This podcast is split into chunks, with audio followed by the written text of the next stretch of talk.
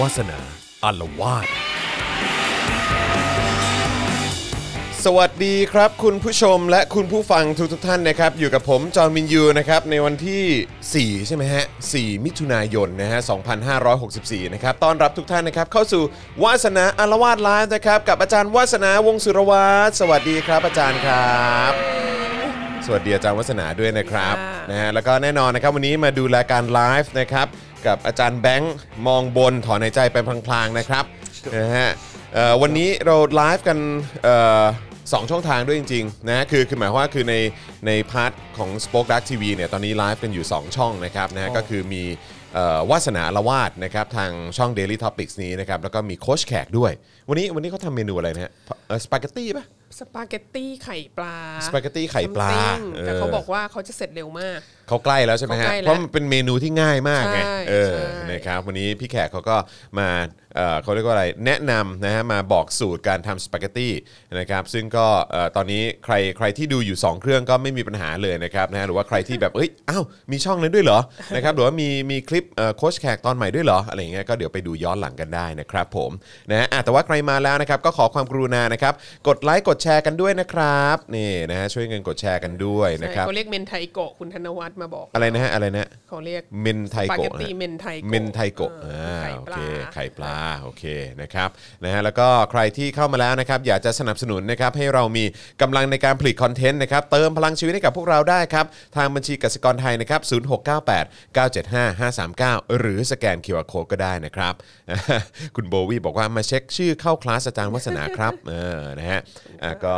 เอ่ออย่าลืมนะครับสนับสนุนเติมพลังชีวิตให้กับพวกเราได้นะครับจะได้มีคอนเทนต์แบบนี้คุณได้ดูกันทุกๆ วันทุกๆ สัปดาห์เลยนะครับนะแล้วก็อย่าลืมนะครับสนับสนุนพวกเราได้ผ่านทางช่องทางแบบรายเดือนนะครับ YouTube Membership ครับกดปุ่มจอยหรือสมัครได้เลยนะครับข้างๆ ปุ่ม subscribe ครับนะฮะแล้วก็เอ่อเข้าไปเลือกแพ็กเกจในการสนับสนุนรายเดือนได้นะครับอยากจะสนับสนุนเท่าไหร่เลือกเอ่อเลือกเลยนะครับผมนะฮะแล้วก็อย่าลืมกดกระดิ่งสั่นระฆังไว้ด้วยนะครับจะได้เตือนทุกๆ ครั้งที่มีคลิปใหม่หรือว่ามีไลฟ์ให้คุณได้ติดตามกันนะครับทาง Facebook เช่นเดียวกันนะครับนี่นะฮะก็สนับสนุนเราได้ผ่านทางเฟซบุ๊กสปอร์เตอร์นะครับที่หน้าแรกของแฟนเพจ Daily Topics นะครับจะมีปุ่ม Become a supporter อยู่ก็ไปกดได้เลย หรือว่าใต้ไลฟ์นี้นะครับจะมีปุ่มสีเขียวอยู่กดได้เลยครับ อันนั้นก็คือปุ่ม Become a supporter นะครับแบบรายเดือนนั่นเองนะครับหรือว่าจะส่งดาวเข้ามาก็ได้นะครับส่งเข้ามาเยอะๆเลยนะครับหรือว่าจะไปช้อปปิ้งกันที่ Spoke Dark Store ก็ได้นะครับแล้วก็เอ่อใครที่ฟังอยู่ต่างประเทศ นะครับหรือว่าติดตามชมอยู่ต่างประเทศนะครับก็สามารถสนับสนุนพวกเราได้นะครับผ่านทาง PayPal นั่นเองนะครับเดี๋ยวอาจารย์แบงค์จะแปะลิงก์ไว้ให้นะครับคุณเพมประภาบอกว่าโอนหลังรายการได้ไหมคะอะไรนะฮะ เมื่อกี้บอกว่าหลานเอามือถือไปเรียนออนไลน์อยู่ค่ะโอ้โหไม่มีปัญหาเลยครับคุณเพมประภาครับเชิญครับเชิญ โอ ครับ นเมื่อไหร่ก็ได้ โอนเมื่อไหร่ก็ได้ครับ ตามสะดวก นะฮะ ค่ แต่ช่วยเติมให้หน่อยละกันนะครับ สวัสดีคุณสุวรรณีด้วยนะครับนะฮะสวัสดีหลาย ๆ ท่านเลยเมื่อกี้ผมอาจจะอ่านชื่อไม่ทันนะครับ แต่ว่าโอ้โหมีเอ่อแฟนๆนะฮะเอ่อขาประจำของเรานะครับเข้ามารายงานตัวกันแล้วนะครับ ใครที่เป็นคุณผู้ชมคุณผู้ฟังหน้าใหม่นะครับก็ทักทายเข้ามาได้นะครับนะฮะแล้วก็สวัสดีคุณผู้ฟังใน Clubhouse ด้วยนะครับมากันเพียบเลยขอบคุณนะครับ สงสัยเพราะว่าอาจารย์วัฒนาหยอดไว้ตั้งแต่วีคก่อนไงว่าวีคนี้สำคัญ ใช่ นะครับเพราะเราจะมา เราต้องม รำลึกใช่ไหมฮะ ใช่ เราต้อง ออ มาร่วมกิจกรรมหน้าเสาธงกัน ใช่เดี๋ยวเราเดี๋ยวเดี๋ยวเดี๋ยวเราจะมาจุดเทียนกันด้วยใช่ไหมฮะ จะเผาบ้านเผาเมือง เผาบ้านเผาเมืองกันด้วยนะครับอ่ะเป็นอย่างไรเดี๋ยวติดตามกันนะครับเดี๋ยวตอนนี้รอคุณผู้ชมเข้ามาอีกนิดหนึ่งแล้วกันนะครับเอ่อเดี๋ยวเราเดี๋ยวอีกสักครู่หนึ่งเราจะเริ่มต้นเนื้อหากันแล้วนะครับอ๋อลืมประชาสัมพันธ์อีกเรื่องเอ่อเจาะข่าวตื้นไงเจาะข่าวตื้นตอนใหม่มาแล้วนะเออนะครับชื่อตอนนี้ผมรู้สึกผิดมาก คือเมื่อวานนี้เนี่ยเอ่อพี่โรซี่ส่งเข้ามาในกลุ่ม พี่พี่โรซี่ส่งเข้ามาในกรุ๊ปบอกว่าอ่าพวกเรามาช่วยกันคิดชื่อหน่อยนะครับตามตามสไตล์แล้วหรือว่าตามปกติแล้วเนี่ยพี่โรซี่จะส่งเข้ามาในกรุ๊ปที่มีผม มีพ่อหมอมีทีมงานอะไรอย่างเงี้ยเออนะครับแล้วก็ส่งเข้ามาให้ช่วยคิดชื่อตอนนะครับแต่ว่าผมหลับไป มาเห็นชื่อมาเห็นข้อความอีกทีก็คือตอนเช้าแล้วอ่ะเออนะครับนะชื่อตอนใหม่มีชื่อว่าสลิมไทยมาจากเทือกเขาอันไต ส่วนคนจังไรพายเรือวนอยู่ในคลองโองอ่างนะค เอ รับ ออันนี้อันนี้อันนี้เอ้ยเมื่อเมื่อเมื่อคืนนี้ก็ก็นั่งหารืออยู่กับพี่โรซี่ ว่าชื่อ ต ไหนดีใช่ไหม ตอนนี้แหละค่ะ อ๋อเหรอ ค่ำๆดึก ๆ นี่ อ๋อแหละ ที่ แล้ว แท้ นางก็ ผม พูด หลับอยู่ ชื่อ ไง นี้มา เออ แล้วดิฉันก็โอ้โห สุดยอดชอบมาก เด็ดมากครับ สลิมไทยมาจากเทือกเขาอันไต ส่วนคนจังไรพายเรือวนอยู่ในคลององอ่าง คืออันเนี้ยก็คือมาจากมีมที่คุณจรส่งเข้ามาในกรุ๊ป อ่าใช่ นั่น ใช่ แหละที่เป็นแบบว่าสลิมไทยเนี่ยก็เป็นเหมือนแบบ ภูมิใจมากในค ตั ล ว ององ ซิด ตัวซิดที่แบบว่าใช้ไลท์เซเบอร์เป็น เออเออเออ จำนำข้าว อ๋อ อะไรเงี้ย ใช่ใช่ใช่ คือพูดแต่ ใช่ จำนำข้าวตลอดชีวิต เออเออเออ แต่ว่าผ่านมาเจ็ดปีใน เออ รัฐบาลตู่แล้วเนี่ยก็ เออ สามารถแบบเฮ้ยไลท์เซเบอร์กูมีสองด้าน เออใช่ใช่ ด้านหนึ่ ใช่ งพูดจำนำข้าวอีกด้านหนึ่ ใช่ งพูดขององค์อ่าง คือคือใช้เป็นอาวุธฮะ ใช้ใช้เนี่ยเนี่ยเดี๋ยวเดี๋ยวให้อาจารย์แม่งเอาขึ้นก็ได้ เออ รบกวนอาจารย์แม่งเอาขึ้นหน่อย แบบ achievement เออ อัน ปลดล็อกปลดล็อก มหัศจรรย์ที่สุดของ ปลดล็อกอีกขั้นหนึ่ง ตู่นี่คือแบบว่า ทำคลอง ข องอ่างคลองเดียวด้วยนะ อยู่มาเจ็ดปี ได้คลององค์อ่างไปพายขยักหนึ่งอันอะไรเงี้ย ภูมิใจมากอ่ะ ภูมิใจมาก เออ จำ เนี่ยอ่ะเนี่ยเนี่ นำ ย ข้าวกับคลององค์อ่าง ผมส่งเข้าไปในกรุ๊ปไงเออจำนำข้าว เออ ปุ๊บเนี่ยเออแล้วก็แบบพอสักพักหนึ่งอ้ามีคลององ มี อ่าง คลององค์อ่างด้วย เ กูจะต้อง ครับผม พูดเรื่องคลององค์อ่างทุกทุกวันต่อจากนี้อะไร ใช่ เงี้ยแบบ ใช่ใช่ สุดยอดจริง ก็ต้องยกเครดิตให้กับ อันนี้อันนี้ก็ก็ก็น่าจะเป็นพี่โรซี่เลยเนาะชื่อชื่อตอนเนี้ย ใช่ เพราะว่าเห็น ใช่ เห็นคุยกันบนโต๊ะใช่ไหมเออตอนทานข้าวใช่ไหมเออ ใช่ ก็ต้องยกเครดิตให้พี่โรซี่ด้วยนะครับ ชื่อตอนนี้ เอ แซ่บ อ จ เรา ริ ส ง นใจเรื่องเราสนใจเรื่องมีมมากนะ ๆครับ คือในฐานะนักประวัติศาสตร์อะ ครับ แบบเราก็จะให้ความสำคัญกับการแบบไซต์ซอสของเราใช่ไหม อืม ใส่ฟุต อ๋อ โน บอกบอตให้ กที่ ว่า มา ใคร ที่ เอา ไป มาที่ไปที่ไปอย่างเงี้ยแต่เรารู้สึกว่า วัฒนธรรมมีมในในอินเทอร์เน็ตอะ ครับ มันไม่มันไม่ค่อยมีใครบอกเนอะว่าใครเป็นคน อ๋อมันมา คิด จากไหนใช่ มี ไหม มันนี้ขึ้นมาครั้งแรกอะไรเงี้ย ออริจิมาจากใคร เออเราก็อยากจะแบบชาบูเขา อ่า แบบโอ้โห อ่าอ่า คิดได้อะไรเงี้ย อ่า แต่ว่าในขณะเดียวกันก็อาจจะมีคนบอกว่า เออ อันนี้ก็ไปแบบไปขโมยรูปสตาร์วอลมาไหม อ๋อโอเค คือมัน แต่ ก็เหมือนมันก็เกิดจากการแบบยืมมันนั้นยืมมันนี้มาต่อต่อๆกัน ใช่ อะไรเงี้ยแต่เราคิดว่าโอ้โหคน แต่ ที่ มัน คิด ดี รูป นะ นี้ได้นี่มันแบบ เออ มันสร้างสรรค์น่ะ ใช่หรืเอออ เหมือนมีมี Facebook อีกงานหนึ่งอะไรนะ หนังฝั่งมุกป่ะ อ่าใช่ใช่ใช่ เออ ใช่ หนัง ใช่ ฝั่ง ใช่ มุกนี่ก็ นนั้น ออกมา อันนั้นก็เจ๋งเนาะ ใช่ อันนั้น อันนี้ก็น่า ก็เจ๋ง สงสัยว่ามาจากหนังฝั่งฝั่งมดฝั่งมุกหรือเปล่า เออ ก็ไม่รู้อะไรเงี้ย แต่ว่า เออมันใช่มากนะ อืมนะฮะอ่ะโอเคนะครับ ตอนนี้เข้ามา โอ้สวัสดีป้าเรืองด้วยนะครับโอ้โห นี่ครับ ป้า ป้า เรืองเรือง เนี่ย ดูทุกไลฟ์ ดูทุกไลฟ์เลยแล้วก็เมื่อกี้ป้าเรืองก็เพิ่งส่งรูปมานะฮะส่งรูปลูกๆผมมาดีใจ ป้าเรืองเข้าม าก มาเป็นคนที่ร้อยสิบสองว่าเมื่อกี้ ที่บอกแบบสวัสดีป้าเรืองนี่ร้อยสิบสองพอดี นะครับเอ่อข้อดีของการ work from home คือแอบเข้าคลาสอาจารย์วัฒนาไปพร้อมกันได้ กราบขอบพระคุณ อ่า ค่ะ ครับผมสวัสดีนะครับนะฮะคุณศิวะบอกว่าบางมีมนี่มีประมูลด้วยนะครับอ๋อเหรอฮะ ใช่ อ๋อ ถ้าจะ อย่างเด็กหญิงเผา ถ้าจะประมูล ผ้า น่ะ นเหรอ เออคือถ้าจะประมูลเนี่ยมันก็ต้องแบบเราก็ต้องรู้ใช่ไหมว่าใครเป็นคนทำขึ้นมาทีแรก เออ จะได้ไป เออเออ จ่ายตังค์เขาถูกอะไร ครับ เงี้ยเอ ครับ อ เออแต่เจ๋งดีนะครับเออนะฮะอ่ะโอเคนะครับโอเค ตอนนี้เข้ามากันเยอะแล้วผมงั้นขอเอ่อประชาสัมพันธ์ทิ้งท้ายหน่อยละกันนะครับ ย้ำอีกครั้งนะครับว่าเอ่อสนับสนุนพวกเราได้นะครับ ผ่านทางบัญชีกสิกรไทยนะครับ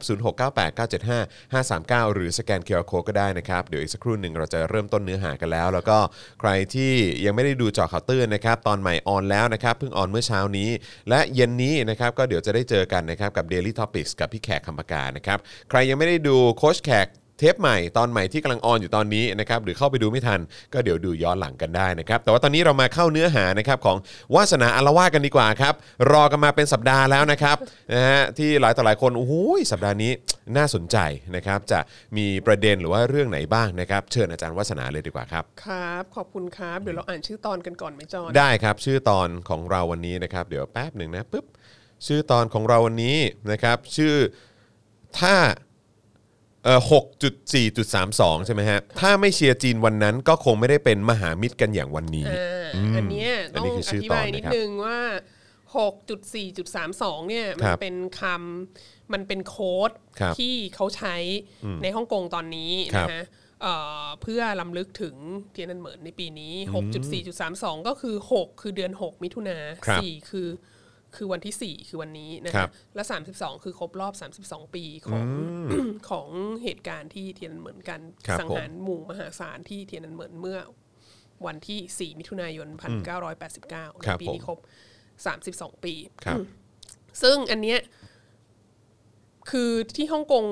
คือทั่วโลกอ่ะจริง ๆ ตั้งแต่เกิดตั้งแต่เกิดเหตุการณ์ที่เทียนอันเหมินเนี่ย ครับ เอ่อที่ที่มีการล้ำลึกมากที่สุดที่ที่อินมากที่สุดที่ที่มีความผูกพันกับเทียนอันเหมินมากที่สุดเนี่ยก็คือฮ่องกงเพราะว่าในจีนแผ่นดินใหญ่เนี่ยเขาแบบเขาเอ่อมีการ เขาเรียกอะไรควบคุมเข้มงวดปิดกั้นอะไรเยอะมากอะไรเงี้ยดังนั้นก็ มันก็ อ คงทำมันก็คงล้ำลึกอะไรไม่ได้ ใช่ นะ แล้วปี เออ 89 เนี่ยก็ฮ่องกงก็ยังเป็นอาณานิคมของอังกฤษอยู่อะไรเงี้ยดังนั้นเขาก็มีการแบบมีกิจกรรมมีอะไรเกี่ยวข้องกับเทียนอันเหมือนยังเข้มข้นมาโดยตลอดนะค ครั รั บบ เอ่อทีนี้ ทีนี้ ก็ แต่ว่าปีที่ปีที่ผ่านมาปีที่แล้วอ่ะมันมีการประกาศใช้กฎหมายความมั่นคงของจีนใช่ไหมตั้งแต่มิถุนายน 2020 เนี่ย ครับ เอ่อซึ่งมันทำให้มันทำให้การแสดงออกทางการเมืองในฮ่องกงเนี่ยมันแทบจะเป็นไปไม่ได้เลย ครับ แล้วโดยเฉพาะปีนี้ก็มีการประกาศชัดเจนมากเลยว่า เอ่อห้ามชุมนุมเพราะโควิด อืม เดี๋ยวดิฉันจะแอร์เพลนโหมดก่อนนะฮะ ครับ เพราะว่า ผม อยู่ดีๆก็มีความ เอ่อเขาเรียกอะไร มีความฮอตขึ้นมา อ๋อ มีคนติดต่อมา ต่อเข้ามา อ๋ เยอะมาก อโอเคครับผ โอ ม เคเอ่อ เพราะฉะนั้นก็คืออย่างที่บอกไปว่าในในในจีนเนี่ยก็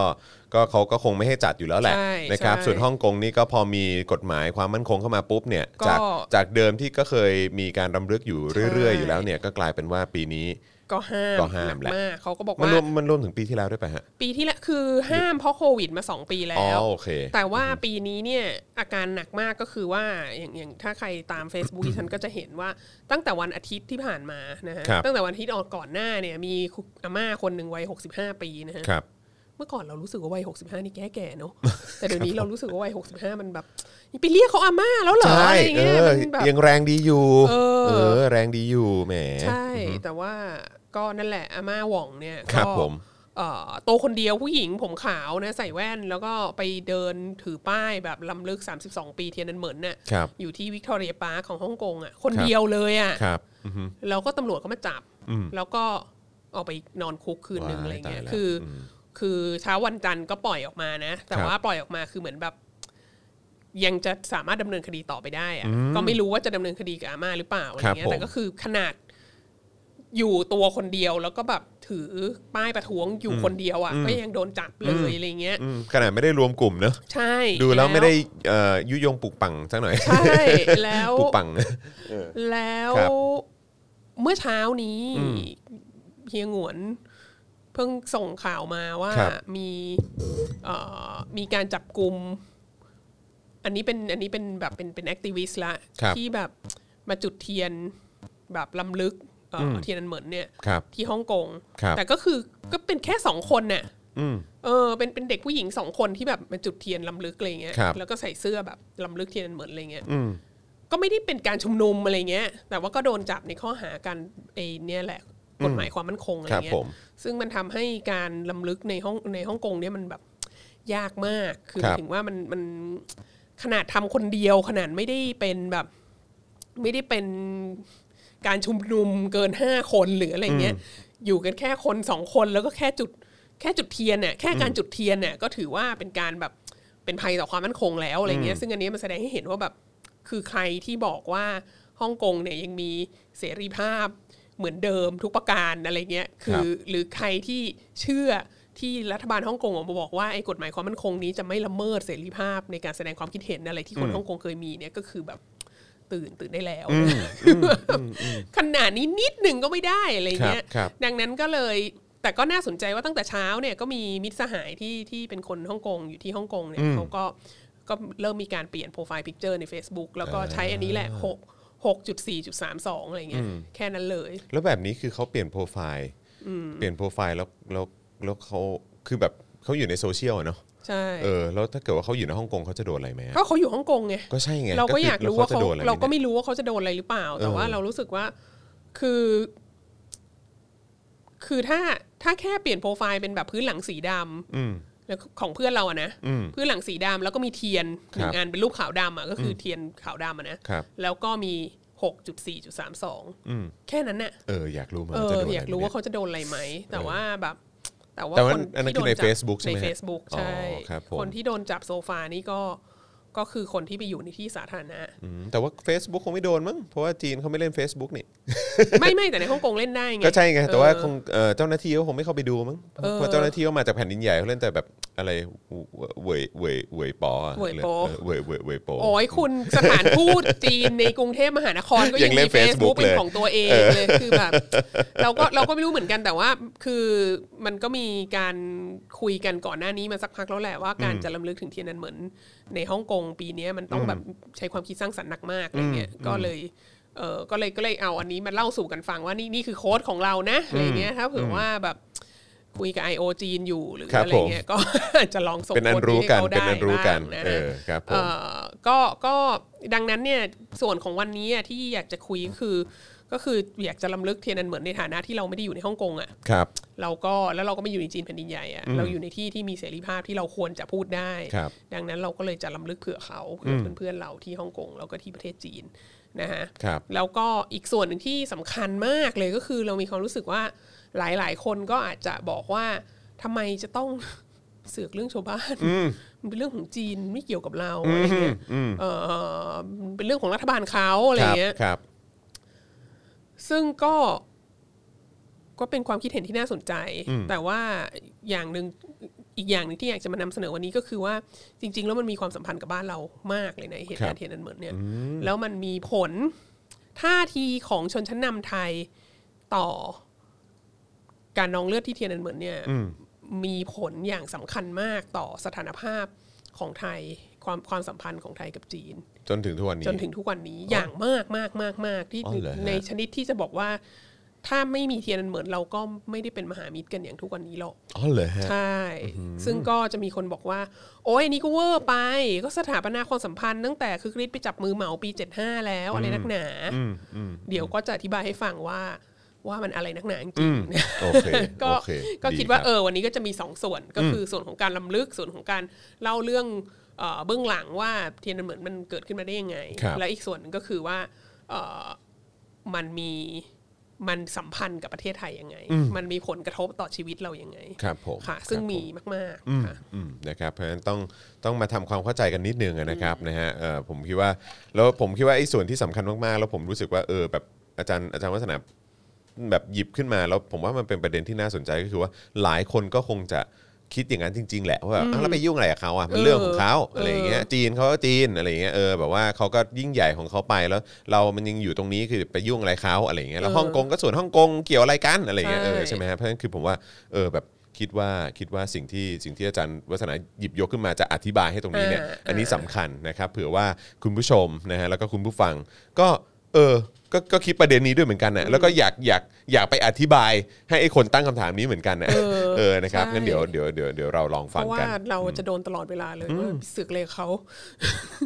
แบบบ้านเมืองประเทศยังแบบว่า ไม่ไปถึงไหนเลยอะไรเงี้ยนะวันนี้ก็จะมาพูดให้มาคุยให้ฟังกันนิดนึงแล้ว ครับ ก็ ผม ค่ะ โอเค ครับ ถ้างั้นเราเริ่มเลยไหม เดี๋ยวจะเริ่มเลยครับนะฮะอ่ะเอ่อส่วนส่วนระหว่างนี้อาจอาจมันมันเอ่อเดี๋ยวเดี๋ยวก่อนก่อนเข้านิดนึงพอดีเมื่อกี้ผมปรึกษาอาจารย์แบงค์เอ่อคุยในไลน์กันนิดนึงว่าเออมันมีเสียงแบบเสียงเสียงตึ๊ดตึ๊ดตึ๊ดตึ๊ดขึ้นมาผมไม่แน่ใจมันคือเสียงอะไรไม่แน่ใจมันคือคั่วหรือเปล่านะครับนะฮะอ่ะเดี๋ยวยังไงเดี๋ยวอาจจะต้องฝากอาจารย์แบงค์เช็คระหว่างนี้หน่อยละกันนะครับนะฮะอ่ะระหว่างนี้เราลุยกันเลยดีกว่านะครับนะฮะ เอ่อประเด็นเยอะนะครับแล้วอีกอย่างเราต้องเดี๋ยวต้องจะต้องมีการรำลึกกันด้วยนะครับ อ่ะ เดี๋ยวเดี๋ยวเดี๋ยวจะจะเขาเรียกอะไรจะจะกระทำการลํำลึกแบบแบบในระหว่างการนำเสนออา ไร้รอย โอเค ต่อมาก ได้ นะครับ จะเห็นว่าเรามีเรามี อยาก เทียน อยากให้ปิดไฟไหม ไม่ไม่ต้องปิดไม่ต้องปิดไม่ต้องปิดเรามีเทียนอยู่ อยา ต ก รง ให้ นี้แค่ ไม่ แบ แบบ บว่าเผื่อแบบว่าเออแบบ หา เผื่อ ทางวางเทียนให้มัน อ่า เห็น อันนี้นี่นี่นี่เดี๋ยวแป๊บนึง เดี๋ยวนะ ปึ๊บเดี๋ยวกันเดี๋ยวผมหาหามุมก่อน เอออ๋อโอเค ได้ได้ แล้วมัน ได้ จะใกล้อาจารย์วัฒนาไป ได้ได้ได้ ประมาณนี้แล้วกันนะเออ โค นะ โอเค อันนี้มัค่ะนจะแบบ เดี๋ยวเดี๋ยว มาก เดี๋ยวแล้วก็นะแจ็คมาแล้ว อ่ะโอ้ไฟแช็กด้วย เออเมื่อวานเมื่อวานคุยกันกับกับพี่โรซี่กับกับกับพี่แขกกำปากา ครับ พี่แขกก็บอกว่าทำไมรายการนี้มันชอบเผาบ้านเผาเมือง ไม่ได้เผาบ้านเผาเมือง มันเผาตลอดเวลาเขาวที่แล้วก็เผาอะไรเขาวที่แล้วก็เผาอีกแล้ว จุดลำลึก เออเป็นเด็ก รำลึ ช ก อบเล่นกับ รำลึก ไฟ เฉย นี่ ๆเอ ขาบอกอว่าเอออันนี้อันนี้มันเป็นสัญลักษณ์ของการลำลึก ที่เป็นเหมือนทั่วโลกนะครับ เา ผ ก็ต้อง ม ค่ะ เออ นะฮะ อ่าโอเค งั้นเดี๋ยวเริ่มกันเลยดีกว่านะครับ นะฮะ มา มา ลุย ลุย ลุยกันครับ คือคือก่อนอื่นต้องอย่างหนึ่งที่คิดขึ้นมาได้คือคือคิดเรื่องเทียนอันเหมือนทุกปีนะแล้วก็แล้วก็จะคิดอะไรได้ใหม่ๆทุกปี แล้วปีนี้ที่คิดที่นึกขึ้นมาได้ก็คือว่าเหตุการณ์ที่เกิดขึ้นที่จตุรัสเทียนเหมือนเมื่อปี 1989 เนี่ย ครับ มันมันเป็นความขัดแย้งระหว่างรัฐบาลพรรคคอมมิวนิสต์จีน ครับ กับประชาชน อืม แต่มันไม่ใช่แค่ความขัดแย้งระหว่างรัฐบาลพรรคคอมมิวนิสต์จีนกับประชาชนมันเป็นความขัดแย้งภายในรัฐบาลพรรคคอมมิวนิสต์จีนเองด้วย อย่างมีนัยยะสำคัญ ครับ มากนะฮะคือกล่าวคือเออ ทศวรรษ1980 เนี่ยมันเป็นช่วงที่จีนกำลังมีความเปลี่ยนแปลงเยอะมากนะเพราะว่าเติ้งเสี่ยวผิงเนี่ยประกาศนโยบายปฏิรูปและเปิดประเทศปี 1978 ครับ แล้วหลังจากนั้นก็มีการเปลี่ยนแปลงอะไรเยอะมากนะช่วงทศวรรษ 1980 นี่คือเปลี่ยนแบบโอ้โห แทบจะเปลี่ยนเป็นคนละประเทศกันไปเลยนะฮะที่สำคัญที่สุดก็คือการละทิ้งแนวทางของเหมานะเราไม่เอาแบบปฏิวัติวัฒนธรรมแล้วเราไม่เอาสังคมนิยมแบบสายจัดแบบเหมาอะไรเงี้ยเราจะ ครับ เปิดรับตลาดโลกเราจะเตรียมตัวเพื่อเข้าสู่ตลาดโลกทศวรรษ 1980 ก็เป็นช่วงที่มีการตั้งเขตเศรษฐกิจพิเศษอะไรเงี้ยขึ้นมา เยอะแยะมากมายนะแล้วก็เศรษฐกิจจีนก็เติบโตก้าวกระโดดมาก เริ่มเริ่มต้นที่จะเติบโตอย่างก้าวกระโดดใน ครับ ทศวรรษ 1980 ดังนั้นเนี่ยสำหรับทั้งรัฐบาลแล้วก็ทั้งประชาชนเนี่ยมันเป็นการทดมันเป็นการทดลองใหม่อะมันเป็นการถ้าภาษาอังกฤษเขาจะเรียกว่า uncharted water อะไรเงี้ยหรือแบบอะไรนะ the คือมันเป็นทางที่ไม่เคยมีใครทำมาก่อน มันไม่ได้เป็นไปตามอุดมการณ์สังคมนิยม มันไม่ได้เป็นไปตามอุดมการณ์แบบเหมาอีส มันไม่ได้คือคือก่อนหน้านั้นน่ะเอางี้พูดง่ายๆก็คือก่อนหน้านั้นมันก็เคยมีแบบ อย่างตอนที่ตั้งประเทศมาใหม่ ๆ ก็แบบเออ ได้รับความสนับสนุนจากสหภาพโซเวียต คือเราก็จะเรียนรู้จากสหภาพโซเวียตนะ อย่างนั้นอย่างนี้อย่างนี้ก็ได้รับคำแนะนำเสร็จแล้วตอนหลังเหมาก็เอ่อ เหมาก็ยกเหมาอีสเนี่ยขึ้นมาเอ่อแนวทางของเหมาเนี่ยตั้งแต่ประมาณปลายทศทศวรรษพันเก้าร้อยห้าสิบใช่ไหม ครับ แล้วก็พอเข้าสู่การปฏิวัติวัฒนธรรมก็คือแบบเป็นแนวทางของเหมาเต็มรูปแบบ ลากยาวเลย เออแล้วมันก็มีไอ้ทั้งหมดเนี่ยทั้งทั้งสังคมนิยมแบบ ทั้งไอ้แนวทางแบบมาร์กซิสเลนินิสที่ที่ได้รับคำชี้นำมาจากสหภาพโซเวียต ทั้งเหมาอีสเนี่ยมันเป็นสิ่งที่ในช่วงระยะเวลาหลายสิบปีระหว่างที่ก่อตั้งพรรคนะจนถึงสิ้นสุดปฏิวัติวัฒนธรรมเนี่ยมันมีการเขียนทฤษฎีมันมีการเขียนแนวทางมันมีการคุยเรื่องอะไรพวกเนี้ยออกมาเยอะมาก มันมีลิเทเรเจอร์มันมีงานเขียนต่างๆ ที่แบบประชาชนสามารถไปอ่านได้ แล้วก็คนในพรรคก็อ่านแล้วก็มาคุยกันแล้วก็อะไรเงี้ยอย่างมาก แต่ว่าของเติ้งเสี่ยวผิงอะ่ะมันแบบหักมุม มันพลิกกลับมันต่างกับเอ่อยุคของนโยบายของเหมาในช่วงปฏิวัติวัฒนธรรมอะ่ะเยอะมากเออแล้วมันก็เป็นสิ่งที่ตลอดยุคปฏิวัติวัฒนธรรมอะ่ะไอไอเดียแบบปฏิรูปและเปิดประเทศของเติ้งอะ่ะมัน มันห้ามพูดให้ใครฟัง มันผิดมาก แล้วเติ้งก็โดนเพิร์ชไปหลายรอบมากระหว่างการปฏิวัติวัฒนธรรม ครับ แล้วอยู่พอขึ้นมามีอำนาจพอรวบอำนาจเบ็ดเสร็จขึ้นมาเป็นผู้นำพรรคคอมมิวนิสต์จีนได้แล้วปี 1978 ประกาศในนโยบายปฏิรูปและเปิดประเทศเนี่ย มันจึงเป็นการประกาศใช้นโยบายอะไรบางอย่างที่แบบ ไม่มีลิเทเรเจอร์รองรับ ไม่มีการพูดถึงมาก่อน ไม่มีคือมันใหม่สำหรับทุกคน แล้วก็เหมือนแบบ ค่อยๆ มันก็ยังมีคำที่พูดอยู่เลยว่าแบบ เหมือนแบบเหมือนจะเดินข้ามลำธารน่ะ ก็แล้วมันไม่มีสะพานที่สร้างอยู่อะก็ต้องค่อย ๆ เอาเท้าแบบแย่ๆเหยียบๆไปว่าตรงไหนมีหินที่พอจะเดินไปได้อะไรเงี้ยเออมันมันแล้วมันมีเนรทีฟนี้อยู่เลยนะในการ ครั อบ ธิบายว่าไอ้ปฏิรูปและเปิดประเทศแบบแบบเติ้งเนี่ยมันจะเป็นยังไงคืคอรับ แบบเราก็ต้องเรียนรู้ไปด้วยกันอะไรเงี้ยแล้วก็ผู้นำพักที่สำคัญที่เป็นมือซ้ายมือขวาของเติ้งที่แบบว่าเอ่อช่วยในการปฏิรูปช่วยในการสถาปนาไอ้เขตเศรษฐกิจพิเศษ มีไอเดียเรื่องเขตเศรษฐกิจพิเศษเรื่องการแบบเข้าสู่ตลาดโลกและอะไรต่างๆเนี่ยมาด้วยกันเนี่ย เมื่อถึงปลายทศวรรษพันเก้าร้อยแปดสิบเนี่ย เริ่มมีความเห็นไม่ตรงกัน ก็มีผู้นำพักบางส่วนที่เห็นว่า แล้วเราก็เปิดกว้างมากขึ้นมากแล้วอะไรเงี้ยอย่างเช่น ที่สำคัญก็คือหลังปฏิวัติวัฒนธรรมพอพอปฏิรูปและเปิดประเทศสิ่งหนึ่งที่ให้ก็คือให้เสรีภาพในการนับถือศาสนาเออก็คือว่าก็คือนับถือนับถือศาสนาที่ที่ที่ทางทางรัฐบาลรับรองว่าเป็นศาสนาที่โอเคอะไรเงี้ย มันมันมันมันมันมีเยอะไหมฮะ ศาสนาที่เขารับรอง ห้ามีห้าศาสนา แหละเออเอ เอ อ อมีพุทธ พุทธ มี คริสต์ไหม ตลกมากคริสต์เนี่ยแบ่งเป็นแคทอลิก และโปรเตสแตนต์ เออ มีพุทธมีคริสต์มีเอ้ยมีพุทธมีแคทอลิก มีโปรเตสโปรเตสแตน อ๋อ ต์ คือแยกคือแยกแยก ใช่ แบบออกมาเป็น ใช่ อย่างละอันเลย มีอิสลามอิสลาม อ่ะอิสลาม ไแยกเนี่ย สี่อ่ะสี่ละ เออแล้วก็ มีอีกสัก แล้ว อัน ก็ ห อั นึ่ น ง สุดท้ายนี่ฮินดูไหม อ๋อฮินดู คิด ด้วย ว่าเป็น นะฮะ ฮินดู อ๋อ เออ เหรอฮะอ๋อ จำจำจำไม่ได้แต่ครับคล้ายๆข่าวๆว่ามี 5 อัน ครับผม เอ่อขงจื้อนี่ไม่นับเป็นศาสนา ครับ คิดว่าเต๋าก็ไม่นับเป็นศาสนาเหมือนกันแต่นับเป็นวัฒนธรรมจีนอะไรเงี้ย anyway คือการที่ อนุญาตให้นับถือศาสนาพวกนี้ได้เนี่คยรับ ถึงแม้ว่าจะต้องแบบอยู่ในขอบของขอบเขตของการที่อย่างเช่น ถ้าเป็นแคทอลิกก็ห้ามแบบห้ามมีคอนเน็ชันกับโป๊ปอะไรเงี้ อื ย ม เพราะว่าอันนั้นมันเป็นเขาถือว่าเป็นสิทธิสภาพนอกอาณาเขตอะไรเงี้ยแบ ครับ บ วาติกันเป็นรัฐชาติอันหนึ่งแล้วจะมาควบคุมประเทศอื่นได้ยังไงอะไรเงี้ยเออแล้วก็ต้องนับถือบิชอปที่รัฐบาลจีนคนตั้งอะไรเงี้ย อ่า เออหรืออา ถ้าเป็นพุทธ ถ้าเป็นพุทธแบบแบบทิเบตเงี้ยก็ต้อง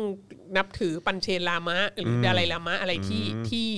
รัฐบาลกลางเป็นคนตั้ง ครับผม ไม่ใช่ไม่ใช่เชื่อตามดาไลลามะที่ลี้ภัยไปอยู่อินเดียตอน ครับ นี้ ผม ใช่ไหมเอ่อแต่ anyway อย่างน้อยก็เปิดว่านับถือศาสนาได้ แล้วก็มีพิธีกรรมมีโน้นมีนี้ เยอะมาก ซึ่งแบบการนับถือศาสนาในยุคปฏิวัติวัฒนธรรมอ่ะมันก็ผิดมากแล้วไงมันก็มีการเผาวัดเผาโบสถ์จับบาทหลวงมาฝังตายทั้งเป็นอะไรเงี้ยคือมันเยอะมากไงแต่ว่าพอมาในยุคของเติ้งแล้วอ่ะก็ก็เปิดประเทศก็อนุญาตให้ อนุญาตให้มีการให้มีการประกอบพิธีกรรมทางศาสนา มีเสรีภาพทางศาสนาได้ ครั งี้ บ งี้ๆอะไรเงี้ยเออแล้วก็ แล้วก็นี่แหละ ผ่อนปรนไอ้กฎที่มันเกี่ยวกับเกี่ยวกับการต่อต้าน